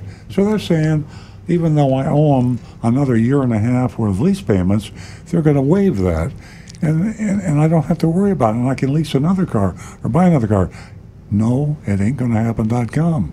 You have to take all those lease payments and pay Honda leasing or any other leasing company, and all that is just like negative equity if you had bought the car. All those lease payments are added to your new lease. So you really get hosed when you have a lot of leases left, mm-hmm. lease payments left. Yeah, they're not. They're taking care of it by making you pay for it. Exactly. Exactly. Keep your ears uh, open. we're, we're going to go back to the phones and we're going to talk to our first first time caller and it's uh, Regina. She's giving us a call from Coral Gables. Welcome to the show, Regina. Congratulations. You won yourself $50. Yay! Oh wow! Thank you so much. Oh, you're welcome. Can you hear me? I Yes. can yeah, I can hear you now loud and clear. And uh, you go ahead and send me your well, uh, information where I can send you your check. You can just email me information. And you can go to Okay, Earl let on me grab Cars. a pen so I can write that down. Okay. Um, yeah. So I have been um, thinking about Ra- a Rav Four, buying a new car. Our our vehicles are like quite old, and um, we're these kind of people that you know really maintain our vehicles and drive them for as long as we can, and um, so we're interested in getting a brand new car. We want to get a new one, and we want to get a Rav Four because we know people who drive them, and they're very very satisfied with them. Okay. They are very, very popular. And if you've got children and uh, you you need that kind of capacity, it's a great great choice. Yeah, I I love SUVs. So we have uh, two SUVs, and um, so that's that's what I'm looking to do. Um, but my my question is now in this market, um, would it be difficult to like order what I want? Um, because it seems like there's just uh, it's like whatever you have, you you have there on the showroom. Uh, but but how does that work now? If I wanted like you know specific things like leather seats or you know whatever. Yeah. Uh, I'll, I'm going to say one thing, and then I'm going to tell Earl to take over. But uh, it, you know, there, it's it's great for you if you have the time uh, to wait, because you will. There'll be a wait involved uh, if you want, you know, special added-on features. Uh, but uh, Earl, uh, what do you have to say about that? Well, your timing is perfect uh, on that because, uh, Regina, I wrote a blog. It's on earloncars.com. And um, I, it came to me an epiphany last week In on the dream. air and uh, about how you can actually have your cake and eat it too. That's, that's the title of the blog. Uh, have your car cake and eat it too. Uh, are you a Costco member by any chance? No, I'm not. Um, I'm think about uh, th- think about uh, becoming a Costco member. Costs you sixty-five bucks. Uh, find a dealer, uh, a Toyota dealer in your, your area, or you know keep branching out, and they will agree to this. So you want a Costco dealer, and Costco dealers contract with Costco to sell their vehicle at the lowest price. They will sell that car for to anybody. So if you have to buy the car today, at least you know you're going to be getting the lowest price on that RAV4 that they've sold that RAV4 to any other customer for. Unfortunately, today, with a low supply, high demand, that's a high price. Here's what you do: you find a car, you find a Toyota dealer that will say to you, "Listen, uh, you buy the car from me in two months when the microchip shortage is solved, the inventory shortage is solved, and sell it to me at the Costco price two months from today. That price will be thousands of dollars less than what you're paying today for a Toyota RAV4. So if you're not in a hurry, if you don't mind waiting two or three months, pri- pri- uh, car prices, new and used, will plummet in 60 to 90 days. And Okay. if you buy a car today, you're going to be, be prepared, new or used, you're going to pay several thousand dollars more than you will in two or three months. Plus the fact, in two or three months, you'll be buying a 2022, and you're going to have the the advantage of not having the depreciation that you have today with a 2021. So, uh, I would, and, and if you're not a Costco member, go to CostcoAuto.com and take a look at their program uh, for buying. And uh, as I say, for $65, you become a Costco member and buy anything from a Costco warehouse, uh, but you're also on the auto buying program, and it is the safest way to buy a car at the best price. Okay, that's great information. I really appreciate that. And you You're know, I thought about you know joining Costco. It's just that there's not one real close by. But Yeah. you yeah, know, it's, that's a great investment all year round. Uh, but as far as your RAV4 is concerned, I can understand uh, why you made that choice. And, um, you know, it's got uh, low maintenance costs and uh, excellent fuel economy. And uh, it's just uh, all around a great choice. So good luck Yeah. with that. thank you so much. Tell me your email address, Nancy. It's Nancy S. at estoyota.com. Okay, I'll I'll uh, email you my uh, information. That's N Yeah, so? N A N C Y S, as in Stewart, Oh, okay. at estoyota.com. Nancy S at estoyota.com. Yes. Okay. Very okay. Good. Thank you Thank so you so much, much. Regina. Spread the word. Oh no, thank you. we want to. All right. We want more Have a great women day. calling. Yeah, well, my husband told me about the show, and he's at work, and I thought, well, let me just try calling in and getting some information, and Yes. and uh, I appreciate all the information that you gave me. Um, it'll really help, and so our first step is to go Yeah. on that Costco uh, website, and Mm-hmm. maybe maybe we could even join Costco on that website. I don't know. I'll have to see. Yeah, that'd be a great idea. Regina, thanks so much. Uh, you certainly made our morning, and all the ladies out there listening to you, you give them, you know, some courage to give us a call. Most of them just want to text, um, you know, uh, or YouTube. So 877-960-9960, or you can text us at 772-497-6530. One more lady caller we're waiting for. $50 for that next new lady caller. Now back to Josh. Yeah, join Costco, get a great deal on a car and a 50 pound can of tuna. Yeah, or buy a roasted chicken for $4.99. Best chicken in town. Yeah. Mm hmm. And uh, all right, moving I'd on. pay $65 just for the chickens. All right. Um, good morning. This is a text from Bob and Stuart. Thank you uh, for texting in, Bob. Bob asks, can the auto start and stop feature on the Toyotas be turned off? It can, but on most of the models, you actually have to turn it off every time you get in and start the car. I am so glad my wife's car did not have that feature when we got it because I wouldn't have survived. She'd have killed me. I mean, here you are, a certified master diagnostic te- technician, and you can't figure out how to permanently turn that thing off? I could, but it'd void the warranty on the whole car. Yeah, so, not if you didn't tell anybody about it. yeah. Unfortunately, it's it's in their programming down in the software system that they won't even allow me access in there. But I she thought said- about trying, but Oh, you haven't tried yet? Okay. Yeah, you could turn it off for every trip, but as soon as the car goes off and you turn it back on, it Yeah. defaults back it on. reactivates it. Yeah, so I, I wonder how many miles per gallon they, they gain by that feature. Not enough to put up with the aggravation of it and the annoying feel of it. It's a horrible feature. Is it? Tell me what you really feel. you got anything over there, Rick? We don't have enough time for that. Yeah. Uh, as a matter of fact, I do. I have an interesting one here from Donovan. Uh, let's see here. He says Joe Biden this week made a push for greater than 50% of car sales to be EVs, electric vehicles, by 2030. I wanted to get your thoughts on this. Personally, I don't think it's fast enough. We need to be at least 50% by 2028, or there will be no American OEMs left. China, more so Europe, is so far ahead of the US when it comes to EVs. The US has approximately 41,000 EV chargers in place. Currently, Europe has 285,000 chargers. We need to get moving on this much faster, or we will just continue to fall further and further behind. Charging and range are the biggest issues with people being against buying an electric vehicle today. Europe is looking to install 3 million chargers by 2030. And he says the current plan they're working on will have chargers every 36 miles on the highways. And the other factor is that the U.S. needs to have a standardized plug for electric vehicles.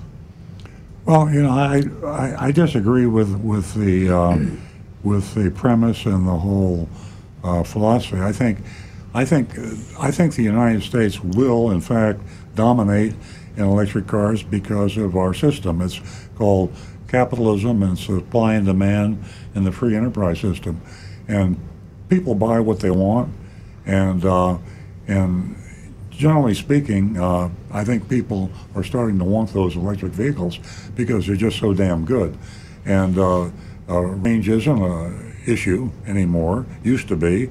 Uh, charging stations is, is somewhat of an issue, but Tesla has solved it completely, and everybody else will too.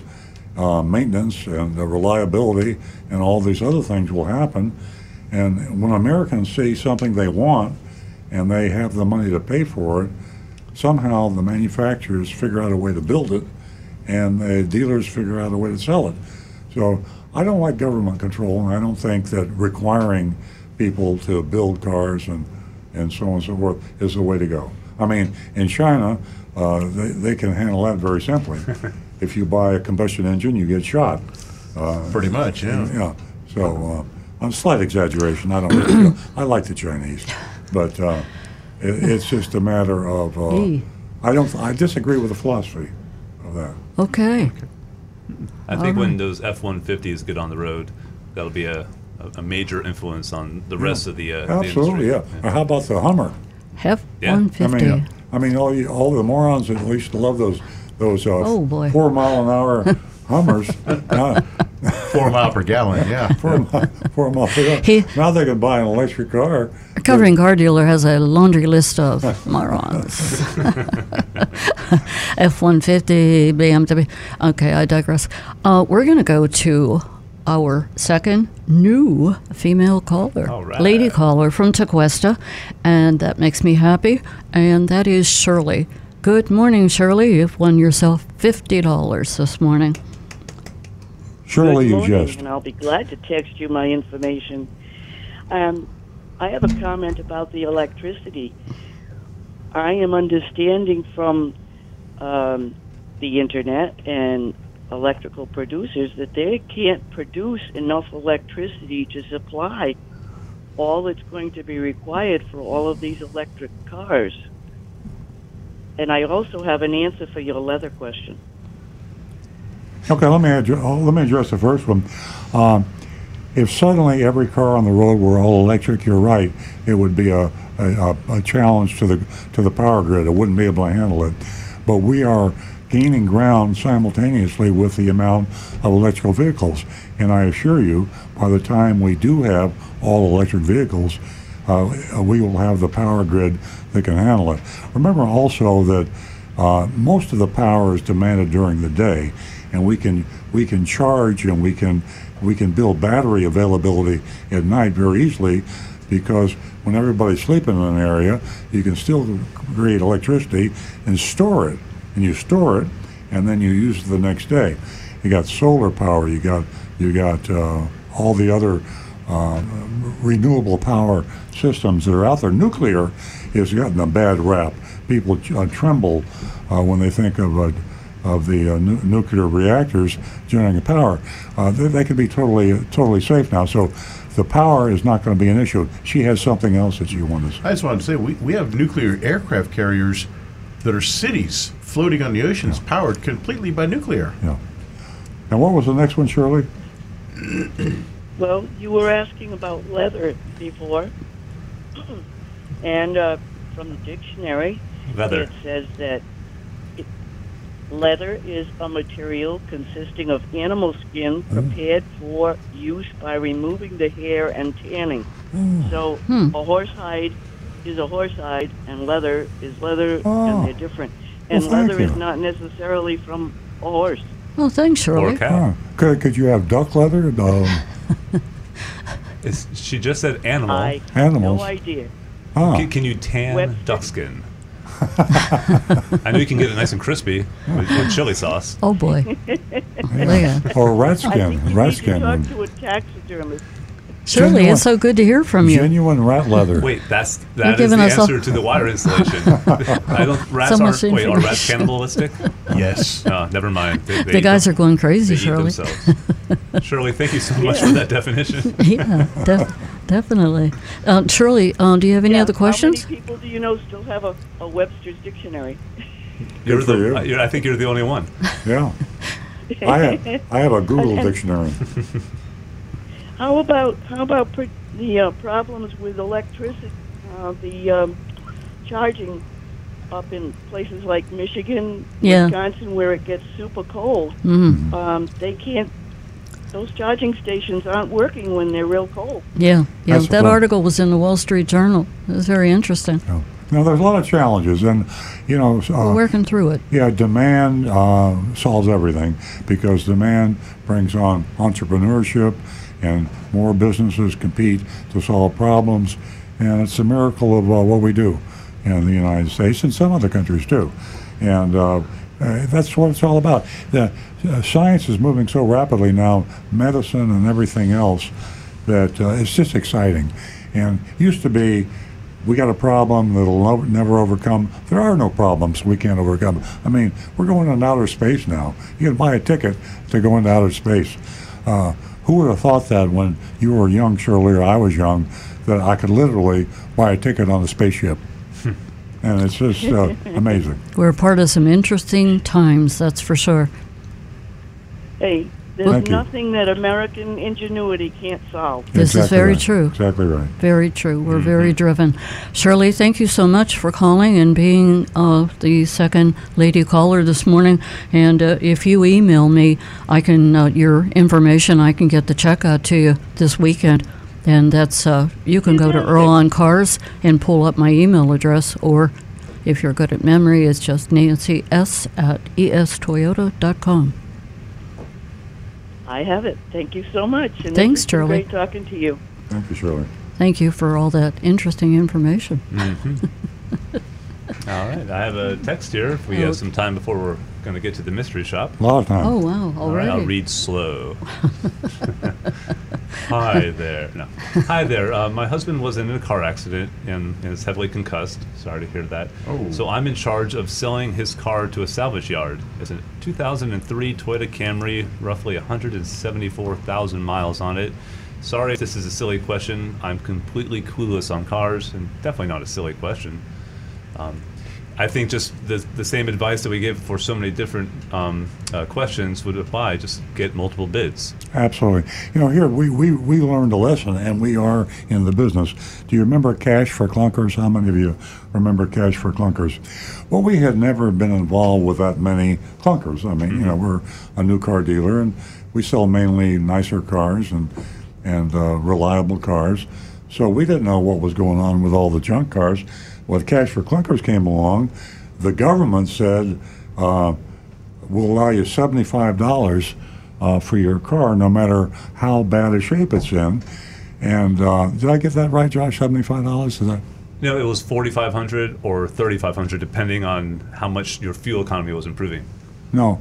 Uh, there was a there was an amount that when you traded your yeah that that was a subsidized amount Yeah, they, they, that would that would go on top of the actual value, value. of the vehicle. Some- somehow seventy five dollars came up as what people were allowing, and a lot of dealers were giving seventy five dollars. So we shopped uh, every car that came in with multiple sources uh, for recycling and people that sold cars for parts, people that tried to put them back together again, but that was illegal because they're supposed to be total cars. And we saw an amazing uh, spread. And Josh would know better than I because he got directly involved in it. But what would you say was the highest price we allowed because we sold the car to a third party for a quote unquote scrappable car? Oh, it could be thousands and thousands of dollars, depending on the on the several, type of car. several thousand dollars. I remember three thousand or thirty five hundred, and the average dealers out there were only allowing them because if it really looks bad and it, it won't run, mm-hmm. you can say, "I'll give you hundred dollars for that. I'll give you two hundred dollars for that." If you shop it, you might get two thousand dollars for that. So if you have a real piece of junk, shop it around, and that's the name of the game. Absolutely. All right, here's another one for Rick. Uh, 98 Camaro always overheats while idle. I just put a new uh, put new fans on it, changed the thermostat, and I make sure it has coolant in it. What else can I do? Uh, I would be checking. I believe in '98 it's going to be running electric cooling fans. I would be checking the switch that turns those fans on, and make sure that that switch is actually operating properly. And I'd also be checking the condenser and the radiator to make sure that you don't have the fins on the front of them all plugged up with like bugs or other road debris that could be blocking the airflow. Very good advice. That 98 Camaro sounds pretty cool. Hmm, there Nancy? you go. Uh, we're going to go to Bob, who's holding in Juno. All right. Hi, Bob. Good morning. Hi. Good morning. Uh, it's good to talk to you again.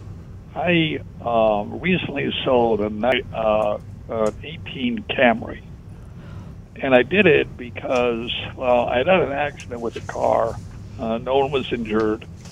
Uh, I backed into a car and did a fair amount of damage to the cosmetics of the car. Had it repaired. When I went to a repair shop, and the one I selected, he said, "You know, uh, you're going to take a twenty-five hundred dollar hit when you sell this car." And I didn't get an explanation for that from him. And maybe you can provide one where it seems to be. And when I did sell it at, at another of these uh, operations that buys cars from you and so forth, yep, twenty-five hundred dollars off. And w- what I'd like to understand is if the person that repaired the car told you he was going to put it on a frame machine to make sure the frame was okay, then why is it an automatic twenty-five hundred dollars off the off the price of the car? Josh, you on? Well, it might might not be twenty five hundred dollars. That could just be a, a device the guy was using to, to get your car for cheaper. Um, you know, if you do have a uh, an accident noted on the Carfax, it will devalue the car, but twenty five hundred dollars isn't like the standard amount. It, I mean, it depends on the vehicle. If you're trading in a uh, 2021, you know, eighty thousand dollar Mercedes, an accident is going to have a, a larger impact on the value than a, you know, 20 year old, you know, beat up vehicle. Um, also, there are companies out there that um, you mentioned putting it on a frame machine and determining if it's you know truly damaged that way. There are companies that can. Um, one's called True Frame that will come out and like laser measure the car and Is that TRU or I- TRUE frame? I believe it's T R U E. I'll, I'll look it up after uh, after this and confirm. But in, in those services, what they do is they can attest to whether or not there's actual frame damage on the car, and, and that will get tagged onto the Carfax, um, and hopefully that'll offset the uh, the accident that you see there as well. Great information. Excellent. Very good information. I appreciate it a lot. Yeah. Well, it's the car was sold. I, I took the twenty five hundred dollar hit. Uh, I went to two different people. They both sent me the same thing, so I assumed that was standard fare.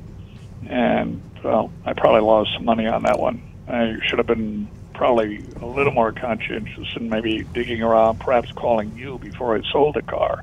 And I would learn that I could have gone to True and and, and maybe uh, and maybe uh, eliminated or avoided that discount. Well, But even case, I even if you had, very much. even if you had, you're still, you know, when people, it, it goes to the Carfax report um, when you have a car repaired, and um, it always, even if you don't have frame damage, even if you, that's how, that's how um, off lease only, the uh, big uh, used car area um, dealer in this area. Uh, makes a lot of money. They buy cars all the time that have been in accidents, and they buy them for less money because, as uh, the man told you, anytime a car's been in an accident, it, it devalues the car. If you want to buy a car that's really a good car, and it doesn't have frame damage, and and the repair's been done very well to the body damage, it's just a real value. So you buy, you save money, uh, but it does devalue the car, and it's just a question of how much. And you know, a true frame is a good way to find out uh, how serious it is. Yeah, and at the end of the day, getting multiple bids is a good way to minimize that depreciation. Exactly. Yes, right. Very good. Well, all right then. As always, you give very informative information. I really appreciate uh, Thank you, Bob. watching and listening to your program every Saturday. Oh, great, Thanks a Bob. lot. Okay. Thank you. We were we're very happy that you listen every Saturday. Uh, and what's great about the show, it's free information. Free. Got another animal question here. hey, Earl, why do they call it horsepower? Is my 200 horsepower engine really the same amount of power as if 200 horses were pulling my car? You know, I googled that a long time ago, and it, it is related to horses. I have to look I'm that not, up. I'm not sure how accurate it is, but it is it is a horse thing, and uh, that's a lot of horses and 400 horses. I mean, Well, they, originally the it goes way back to where it was an equation to how much a horse could typically pull. But truth be told, folks, so it's more of a torque thing. yeah, your horsepower is a great number to look at, but torque is more important. Hmm. Now, here's the easy way to oh. remember the comparison. Horsepower is how fast you can go at the very top end. Torque is how quickly your vehicle can get you up there, mm-hmm. and torque is what gets that big load moving. Mm-hmm. That's that's Well. fascinating, but this is more fascinating right here. How many? Here we go. Here's a question for the ages. How many horsepower does a horse have? 21. Anyone else want to guess? One. One, 21, Ten. 10. Nancy's closest using the Price is Right uh, methodology 14.9 horses. Huh. Fascinating. is- well, that's not fair. How can you call it? A, how can you say It just, well, 14.9 the guy horsepower. that the guy that came up with that deceived everybody? Right, but that, that guy was talking about a Tennessee walking horse. I want to bring out my Clydesdale. How many Andalusians is uh, in one horsepower? Now, Fa- folks, where stuff. else can you go? I mean, right here. Did you hear what Josh just shared with everyone? Now you know. That's free advice. 14. there you go. Okay, uh, I think that we are ready for the mystery shopper No, we're report. not. No, we're not. No, we're not. Why not? Because it's 9:32, and we've got plenty of time. Oh, okay, great. You're the boss. Uh, we, uh, I want to remind everyone that uh, Earl ha- did a great column this week, and uh, if you haven't gotten to it, go to Earl on Cars, have your new car cake, and eat it too. Uh, as all of his columns, they're really fantastic. I definitely love proofreading every single one of them. So if you get a chance, there's so much uh, over there at Earl on Cars, and uh, you can get a lot of information Yeah, and read columns. Of, the essence of that column, and we had a caller earlier. If you happen to be tuned in earlier, if not, uh, if if you're uh, looking to buy a new car or a used car, and you're not in a hurry, order the car if it's a new car from the manufacturer, and do it on purpose because you want the car to to come in later in two or three months when the prices will drop like a rock in the third fourth quarter of this year fourth quarter uh, they're going to drop. So you're not in a hurry and you order the car but you contract with the dealer to pay the price that the car will sell for in two or three months. The only way you can do that for sure and really be safe is on the Costco auto buying program. And the Costco auto buying program requires all dealers, certified auto Costco dealers, uh, that they sell their car at the lowest price they will sell that car to anyone for. So you want to buy a new uh, Honda Accord, uh, you find a certified Honda dealer in the Costco program, and you say, I want to buy this Accord. I want leather. I want this. Just be as picky as you want, and and they, and they don't they're not going to have any anyway. You say, well, I want you to order it from Honda. They'll build the car for me, and I'm not going to take delivery until and you fill in the blank two months, three months. The longer out you do it, the better the price is going to be. And when I buy it, I want you to give me the Costco price at that time. That way, you have your car cake and eat it too. And if you really want to have your car cake and eat it too, take your trade in and sell your trade in outright today. You'll get a couple thousand dollars more for the trade in. Now you got to figure out what you're going to do without a car. Use another member of the family car, Ride a horse. ride a horse, carpool, uh, Uber, Lyft. I mean, be creative. I mean, uh, public transportation. If you can get by without a car for two months, you get two thousand dollars more for your trade-in. You buy the new car for two thousand dollars less. Bada bing, you're saving four grand less the cost that you have to pay for, you know, the Uber or Lyft or And the oats for the horse. uh, the oats for the horse. Exactly. Taking all that into consideration, Yeah. it's a pretty interesting time. Exactly. Very interesting time. So there you go. Okay. Any more? Any more text? Well, I did a little math. If your car has 200 horsepower, that's the equivalent of 2,980 horses. Jeez, that's a lot of horses. That's a lot of oats. One quick thing. Uh, can I just say, happy birthday to my daughter Amanda. Today's her birthday. Oh, happy birthday, Amanda. Happy birthday to you. Happy birthday to you. Happy Happy birthday, birthday, dear Amanda. Amanda. Happy birthday to you. And many more. We do it all on this show. Jonathan, you're not singing. it's a family show here. I have uh, I have another one if we can squeeze it in. I know Oh, we're well, getting yeah, we close. got, we got plenty of time. All right. Um, I recently bought a 2007 Civic, and while driving at any speed, the steering wheel will shake. While turning the wheel, it'll also kind of want to go the other way. The car also veers to the right. There's some steering issues here. I know an alignment will be needed, but I'm not sure what's causing the other issues. Uh, is going to be the last thing. Okay. The first thing you're going to want to check are your wheel bearings and the steering tie rod ends. Mm-hmm. Uh, sounds like you've got a bearing issue there because a, we- a vibration at all speeds is usually going to be caused by a weak bearing, letting those wheels wobble and move around as you're driving. It Reminds me of the book Unsafe at Any Speed. I would say that The was Chevy Corvair. Yeah, I would say that was unsafe condition. Would you? Absolutely. Yeah. So you need to stop and get that fixed immediately. Yeah. Yes. Have that evaluated by a good shop. But and I say the alignment will be the last thing because after they've replaced whatever components need to be replaced, then the alignment will be to adjust those parts back and get everything lined up perfectly. And that segued me into uh, another advice to our listeners. When you have a problem with your car, don't diagnose it yourself. And you said, uh, obviously, I need an alignment. Well, you, you might not need an alignment. And if you took it into a car dealership and said, uh, align my car for me, uh, you'd be very disappointed. First of all, you might not need the alignment. Secondly, you'd still have the, the rattle in the wheel and you'd have an unsafe car.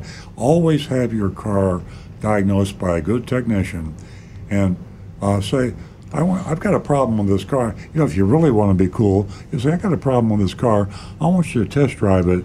I'm not going to tell you what I think it is. You tell me what you think it is. But it's a problem that really worries me. And if he's a good technician, he'll tell you the exact same thing that you observed, and maybe some things you didn't observe, which you got to be careful about. But uh, Yeah. but once once you tell, first, particularly when you go into a car dealership and a lot of independents, you're not getting a technician to look at your car.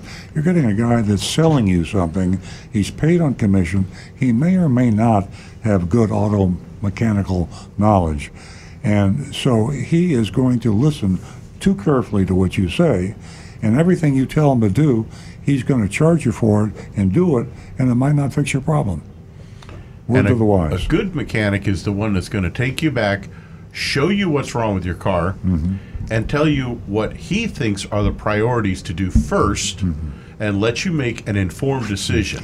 a, a word of warning there are a lot of shops uh, that will say you can say i want may i come back and look at my car but you're not allowed in the service department for insurance reasons Well, you're not allowed just to wander around by yourself, No, no. but they should be very happy to take you back and say, here is what we see. This is why we need this problem addressed first, they should be but and they, this is the order you should do it. Yeah, you're pretty lucky whenever you find a mechanic like that, you know, especially, you know, if you're a, a lady and you want that uh, explanation and uh, they're few and far between.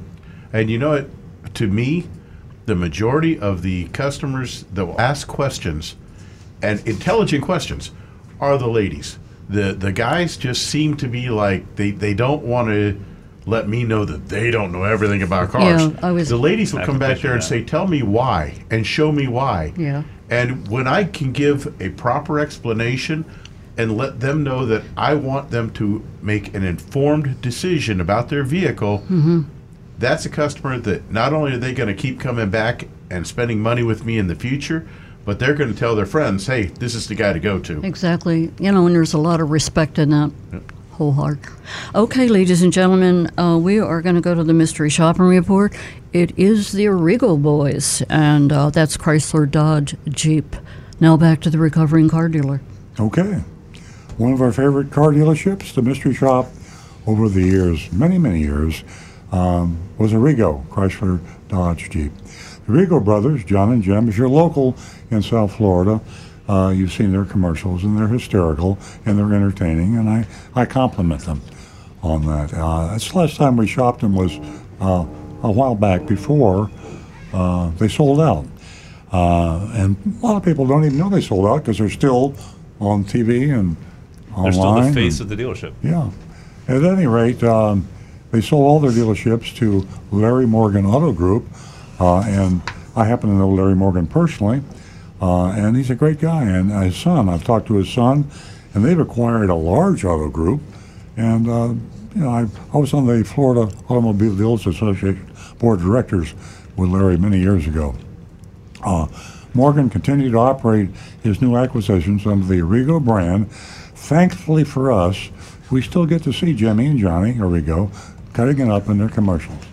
Um, now we're going to play a clip, and I'll give you a countdown because we have to coordinate the video and the audio. So I'm going to say five, four, three, two, one, play. Johnny, why are you dressed like that? I just signed Arrigo's declaration of low prices. Great. Now go mark down all 2,500 new vehicles.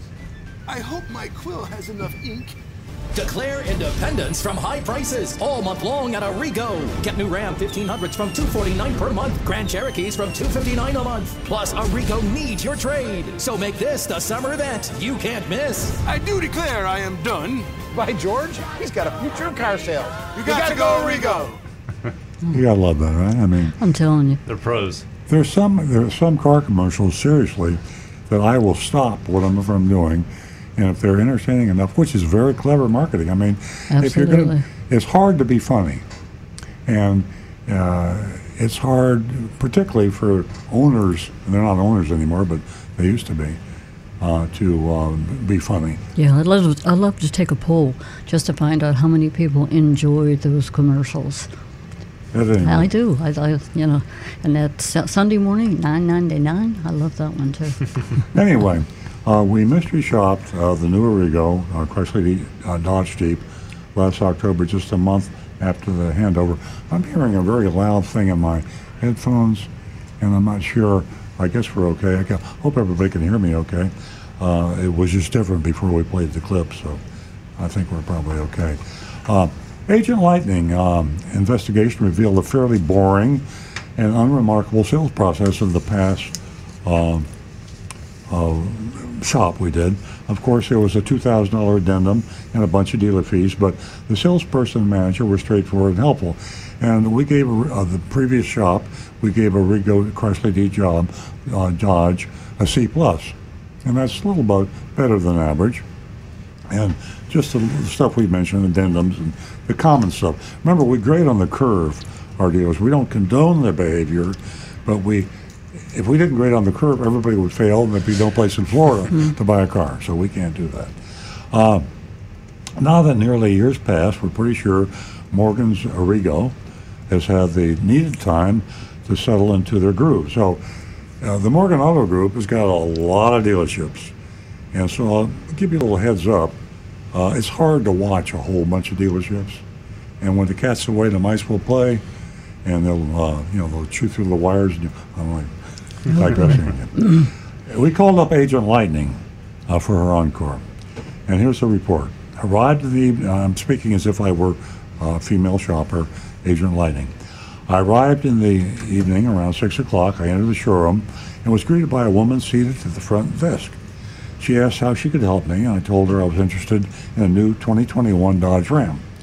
I'd seen it online. The woman looked puzzled and said she needed to check to see if they carry those. I mean, obviously, first day on the job. She turned her attention to another woman standing nearby. Melissa, do we carry Dodge Rams at this location? She asked. Melissa laughed and said they carry Dodge Rams. They had a bunch of them uh, in stock right now. She walked over to me. She's a salesperson, obviously. Introduced herself. I showed her the online listing for their truck. The MSRP was forty-six thousand seventy-five dollars, and the Arrigo price was thirty-nine thousand nine eighty-nine. Ooh, What a deal. what a deal! Now, uh, here we are in the pandemic, uh, high demand, low supply, microchip shortage. Cars are, are selling two thirds or more over sticker, and Arrigo's online price is thirty nine nine eighty nine, which is is uh, Six uh, six thousand Yeah. over about six thousand dollars less. That's a hell of a deal. Yeah. Melissa wrote down the stock number, and then she she'd go check and see if it was available. And I'm thinking, ah, Dun, probably dun, ain't going to be here, but she asked me to wait and walked off. She was back in three minutes with the keys, and said it was my lucky day. Oh yeah. Melissa asked me to follow her to the desk where she could get some information. You know, the stick. We sat down, went through the ritual. When she finished, Melissa asked for my driver's license. I handed it over, and then she asked if I was planning to finance my truck. I said I intended to pay cash, but I'd entertain financing if there were some compelling incentives. We went outside. Melissa had a hard time finding the vehicle. She uh, tried pushing the panic button on the key fob. Very clever. No avail. Even though it was late uh, in the day, the sun and the heat were brutal, so Melissa suggested I wait in the shade while she searched. And this is not uncommon. Car dealers do this all the time. Mhm. It's got to be embarrassing, but it happens. It's a hard job. You know? It, it is. I waited only a few minutes before Melissa drove up to the truck, honking joyfully. it was the same truck I'd found online, same VIN. She checked that, uh, same MSRP. And this is very important, folks. Always, always shop and compare apples and apples. Same MSRP of the same VIN. Perfect. Well, you can't do the same VIN, but same as MSRP when you're shopping competitive dealers. There was also an addendum, of course, next to the Monroney label, aka Phony Monroney. Uh, same Arrigo Advantage package as in the in the last, and boy, do they have a bunch of stuff on there. If we have time later, I'll read you all the junk. It's totally worthless. One thousand nine hundred ninety-five. Can I say two thousand dollars let's round up, yeah. worth of junk? Melissa popped the hood. We looked uh, at the engine. Uh, I don't know why she did that. That's a monolith, right? She described all the technical uh, specs to me perfectly while we looked at the monolith. She opened all the doors and continued to go over all the features. Melissa handed me the key. We took it on a test drive. I asked her why I should choose the Dodge Ram over its competitors. Melissa gave me a very diplomatic and I thought honest answer. She said she did not believe in bashing the competition. Refreshing. Uh, or overhyping her brand. Also refreshing. She told me that all the trucks in Rams class were very good. Each had the advantages and disadvantages. That's honest, scary honest, right? I, took I a- like Melissa. I like, yeah. I took a U-turn, headed back down Okeechobee to dealership. If you're new, that's a strange sounding name in South Florida, Palm Beach County. Okeechobee, Indian name. And uh, went back to the dealership, back at the desk. Melissa asked if I was ready to move forward. I said I was, but caution that I would not allow my credit to be run because it was I was learning to uh, pay cash. I was planning to pay cash. She told me that she was fine and assured me she would advocate for me and make the process easy. Melissa went uh, to get the numbers, prices. She was back in eight minutes with a worksheet. I love the way Agent Lightning times everything. top, lay, uh, top line labeled uh, market value selling price was MSRP 46075. There was a $1,186 discount and then a $3,500 rebate. This made the adjusted group price 41389 Then came, here we go. Here comes the funny business, folks. $1,995 Arrigo Advantage. and even though Arrigo doesn't own the place, it's still called the Arrigo Advantage. A 999 $998 doc fee, that's a dealer fee, hidden fee. $380.50 in taxable fees, also a hidden fee, um, dealer fee. My real price was $46,766, $46,766, and that's $691 over MSRP, but the advertised price was $6,000 under MSRP. I hope Larry Morgan and his son are listening. See, it's illegal to advertise a price below what you'll sell the car for. Uh, this was a far cry from the online Arrigo price of $39,989. Uh, but everybody does it. But the law doesn't recognize that just because everybody does it. Uh, it's just because the law is, is uh, not doing the job enforcing the law. I told Melissa I do not want the Arrigo Advantage package and said the price they had online was much less. She replied that the price included rebates I didn't qualify for, and that's not right or legal either. And this really made me mad when she said this a first responders rebate? I mean, that's really below the belt. Pandemic, crisis, first responders. How many people come in the door, first responders? Are you a fireman? Are you a policeman? Uh, that's just not right. I protested that I did not see anything about that in the listing, and, and there wasn't. Even in the fine print, uh, Melissa asked for a moment to confer with her manager, left the desk. She's back quickly and told me her manager wanted to make sure I understood that I was already getting $3,500 in rebate. Yeah, for if I'm a fireman. Uh, and, and he had no more room to go on the price. I stood up, thanked Melissa for her time, and I said that nobody was giving me anything. I told her this was all bait and switch. Melissa pled with me to stay so I could meet her sales manager. I said no, and I left. As I was approaching my car, Here it comes. here it comes. Melissa ran out uh, to say that her manager agreed to take off another $2,000 if I signed in tonight. I kept walking, I laughed, and I got into my car. Hmm. How sweet it is. They tried the, they called that the parking lot save. The parking lot save. And the oh. manager was too damn lazy to run out himself. He sent Melissa, hey, run out and get her. Hey, tell her, tell her if she comes back in, Yeah, we'll give her two yeah, grand yeah. off. I would love to see the look on Melissa's face when Agent Lightning just laughed and kept walking. Yeah, yeah. Yeah. I imagine it was a very evil laugh, like, It, uh, it, it like had to Mr. be pretty Burns. heartbroken, you know. Yeah. You know, if you were early, listening early in the show, Marty or Negotiator, he probably does that a lot. You know, I mean, if you really want to play the game, you got to get the very best price after you hammer, negotiate. Then Get you up. get up and say, I'm out of here. And they'll actually, the parking lot closed. They'll come run out, knock another couple thousand dollars off. If you want to play that game, You gotta get down dealer, and dirty. You got to be like Marty. and Marty knows how to do it. Wear your And- running shoes. Exactly. There you go. Okay, it's voting time on Arrigo, Chrysler Jeep Dodge, and were they, West Palm Beach? I believe so, yes. Yes. Oh, yes. They have a couple locations. This was the West Palm location. West Palm Beach. Okay, well, uh, the, you can vote online. You can vote uh, anywhere you want to. You can uh, text us and let's I go. got uh, Jonathan Wellington. I'll give the dealership a C minus, but rebates and the doc fee and Arrigo stuff was still a scam. So he's still keeping them in the passing column. hmm hmm And we got Mark. Lots of BS. Grade D minus. D minus, yeah.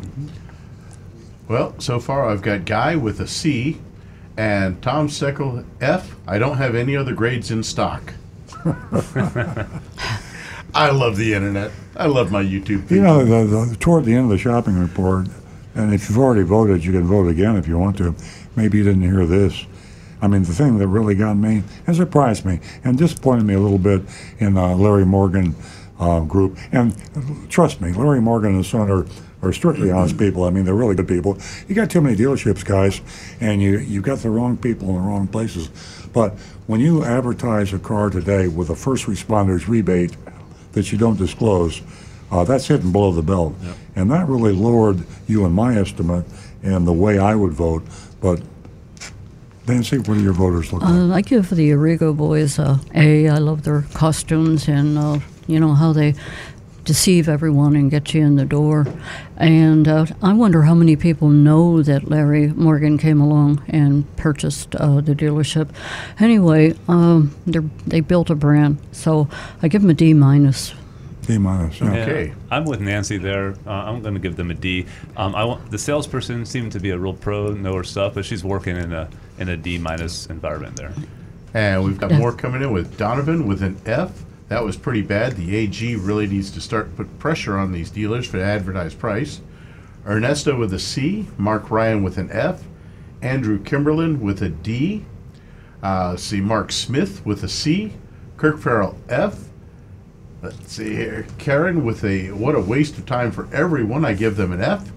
Rico D minus for don't believe the ads, and I'm gonna agree with that D. Uh, keep them on the passing just barely, but the you know the, the those extra rebate you just don't get, and uh, too many games. Old school. Bob here gives them an F. Yeah. So that's I think we're seeing a probably we're averaging around a D. It sounds like. Yeah. I, I, re- I really like the way um, Melissa, you know, uh, really respected uh, Ancient uh, Lightning and popping the hood and, and all of that. But uh, I think that Melissa needs to move on to where she could really put her, you know, techniques to, to work. Well, I, I, I don't blame Melissa. I blame. Well, uh, she's following the instructions Yeah. and the rule of the uh, Arrigo boys. Yeah. Well, That's not the way- Arrigo. Arrigo's well, that's how they did business, and now it's Larry Morgan, and it shouldn't be, you know, going on. So. And to your point, uh, um, the Morgan Group has 46 dealerships. That's Yeah. that's s- Yeah. spread pretty thin. 46? 46. That's tough huge. To, Wow. That's Yeah. huge. I, I uh, you know, Larry Morgan was in the tire business, and he sold his tire business and bought one store in Tampa, and that's when I knew him, the board of directors. Now he's up to 40, 46 stores. So, you're, uh, Larry, you're growing too fast. Yeah. You need to pull the Slow controls down. in a little bit. What about Warren Buffett? How many does he have? Oh, geez. Not that many. I don't think so. He bought the Van Tuyl Group. Okay, we got to go. I'm Okay, gonna- you gotta I'm vote. gonna make it a D. Uh, I'm gonna give it. A, I'm gonna give you a break because I like Larry Morgan and I know he knows that didn't happen. I will actually contact him and tell him about this and send him a copy of the report. I'm gonna give you a D. Next time, I'm gonna fail you if you don't fix this. hmm We're Yeah. coming for you. Yeah, and and we have a couple minutes. Do you have something profound to uh, share with the audience? Well, the only thing I was going to say earlier in the show, I didn't have time. If I have time, uh, I believe that uh, all CEOs should be held personally responsible for the bad things they do. I think you need to take away the corporate shield against things like this. I think you need to t- make people realize that you can't use deniability as an excuse to get off the hook. Let me tell you something. If you're personally responsible for something, you're very careful about what you do. I know, for example, if I have something in my service department that's unsafe and I have somebody gets hurt seriously and I get sued and I'm found guilty uh, for punitive damages, I can lose everything I have. I can't use the corporate shield. I can't use deniability. Take away all those excuses that corporations and CEOs have, and if Larry Morgan were held personally responsible for the acts of the people in his 48, 46 corporations, he would probably be more careful. Yeah, definitely. 1st responders, boo hoo. Okay, ladies and gentlemen, thank you so much for joining us this morning. We definitely enjoy your company. We'll be right back here next week, uh, same time, 8 a.m. Have a wonderful weekend.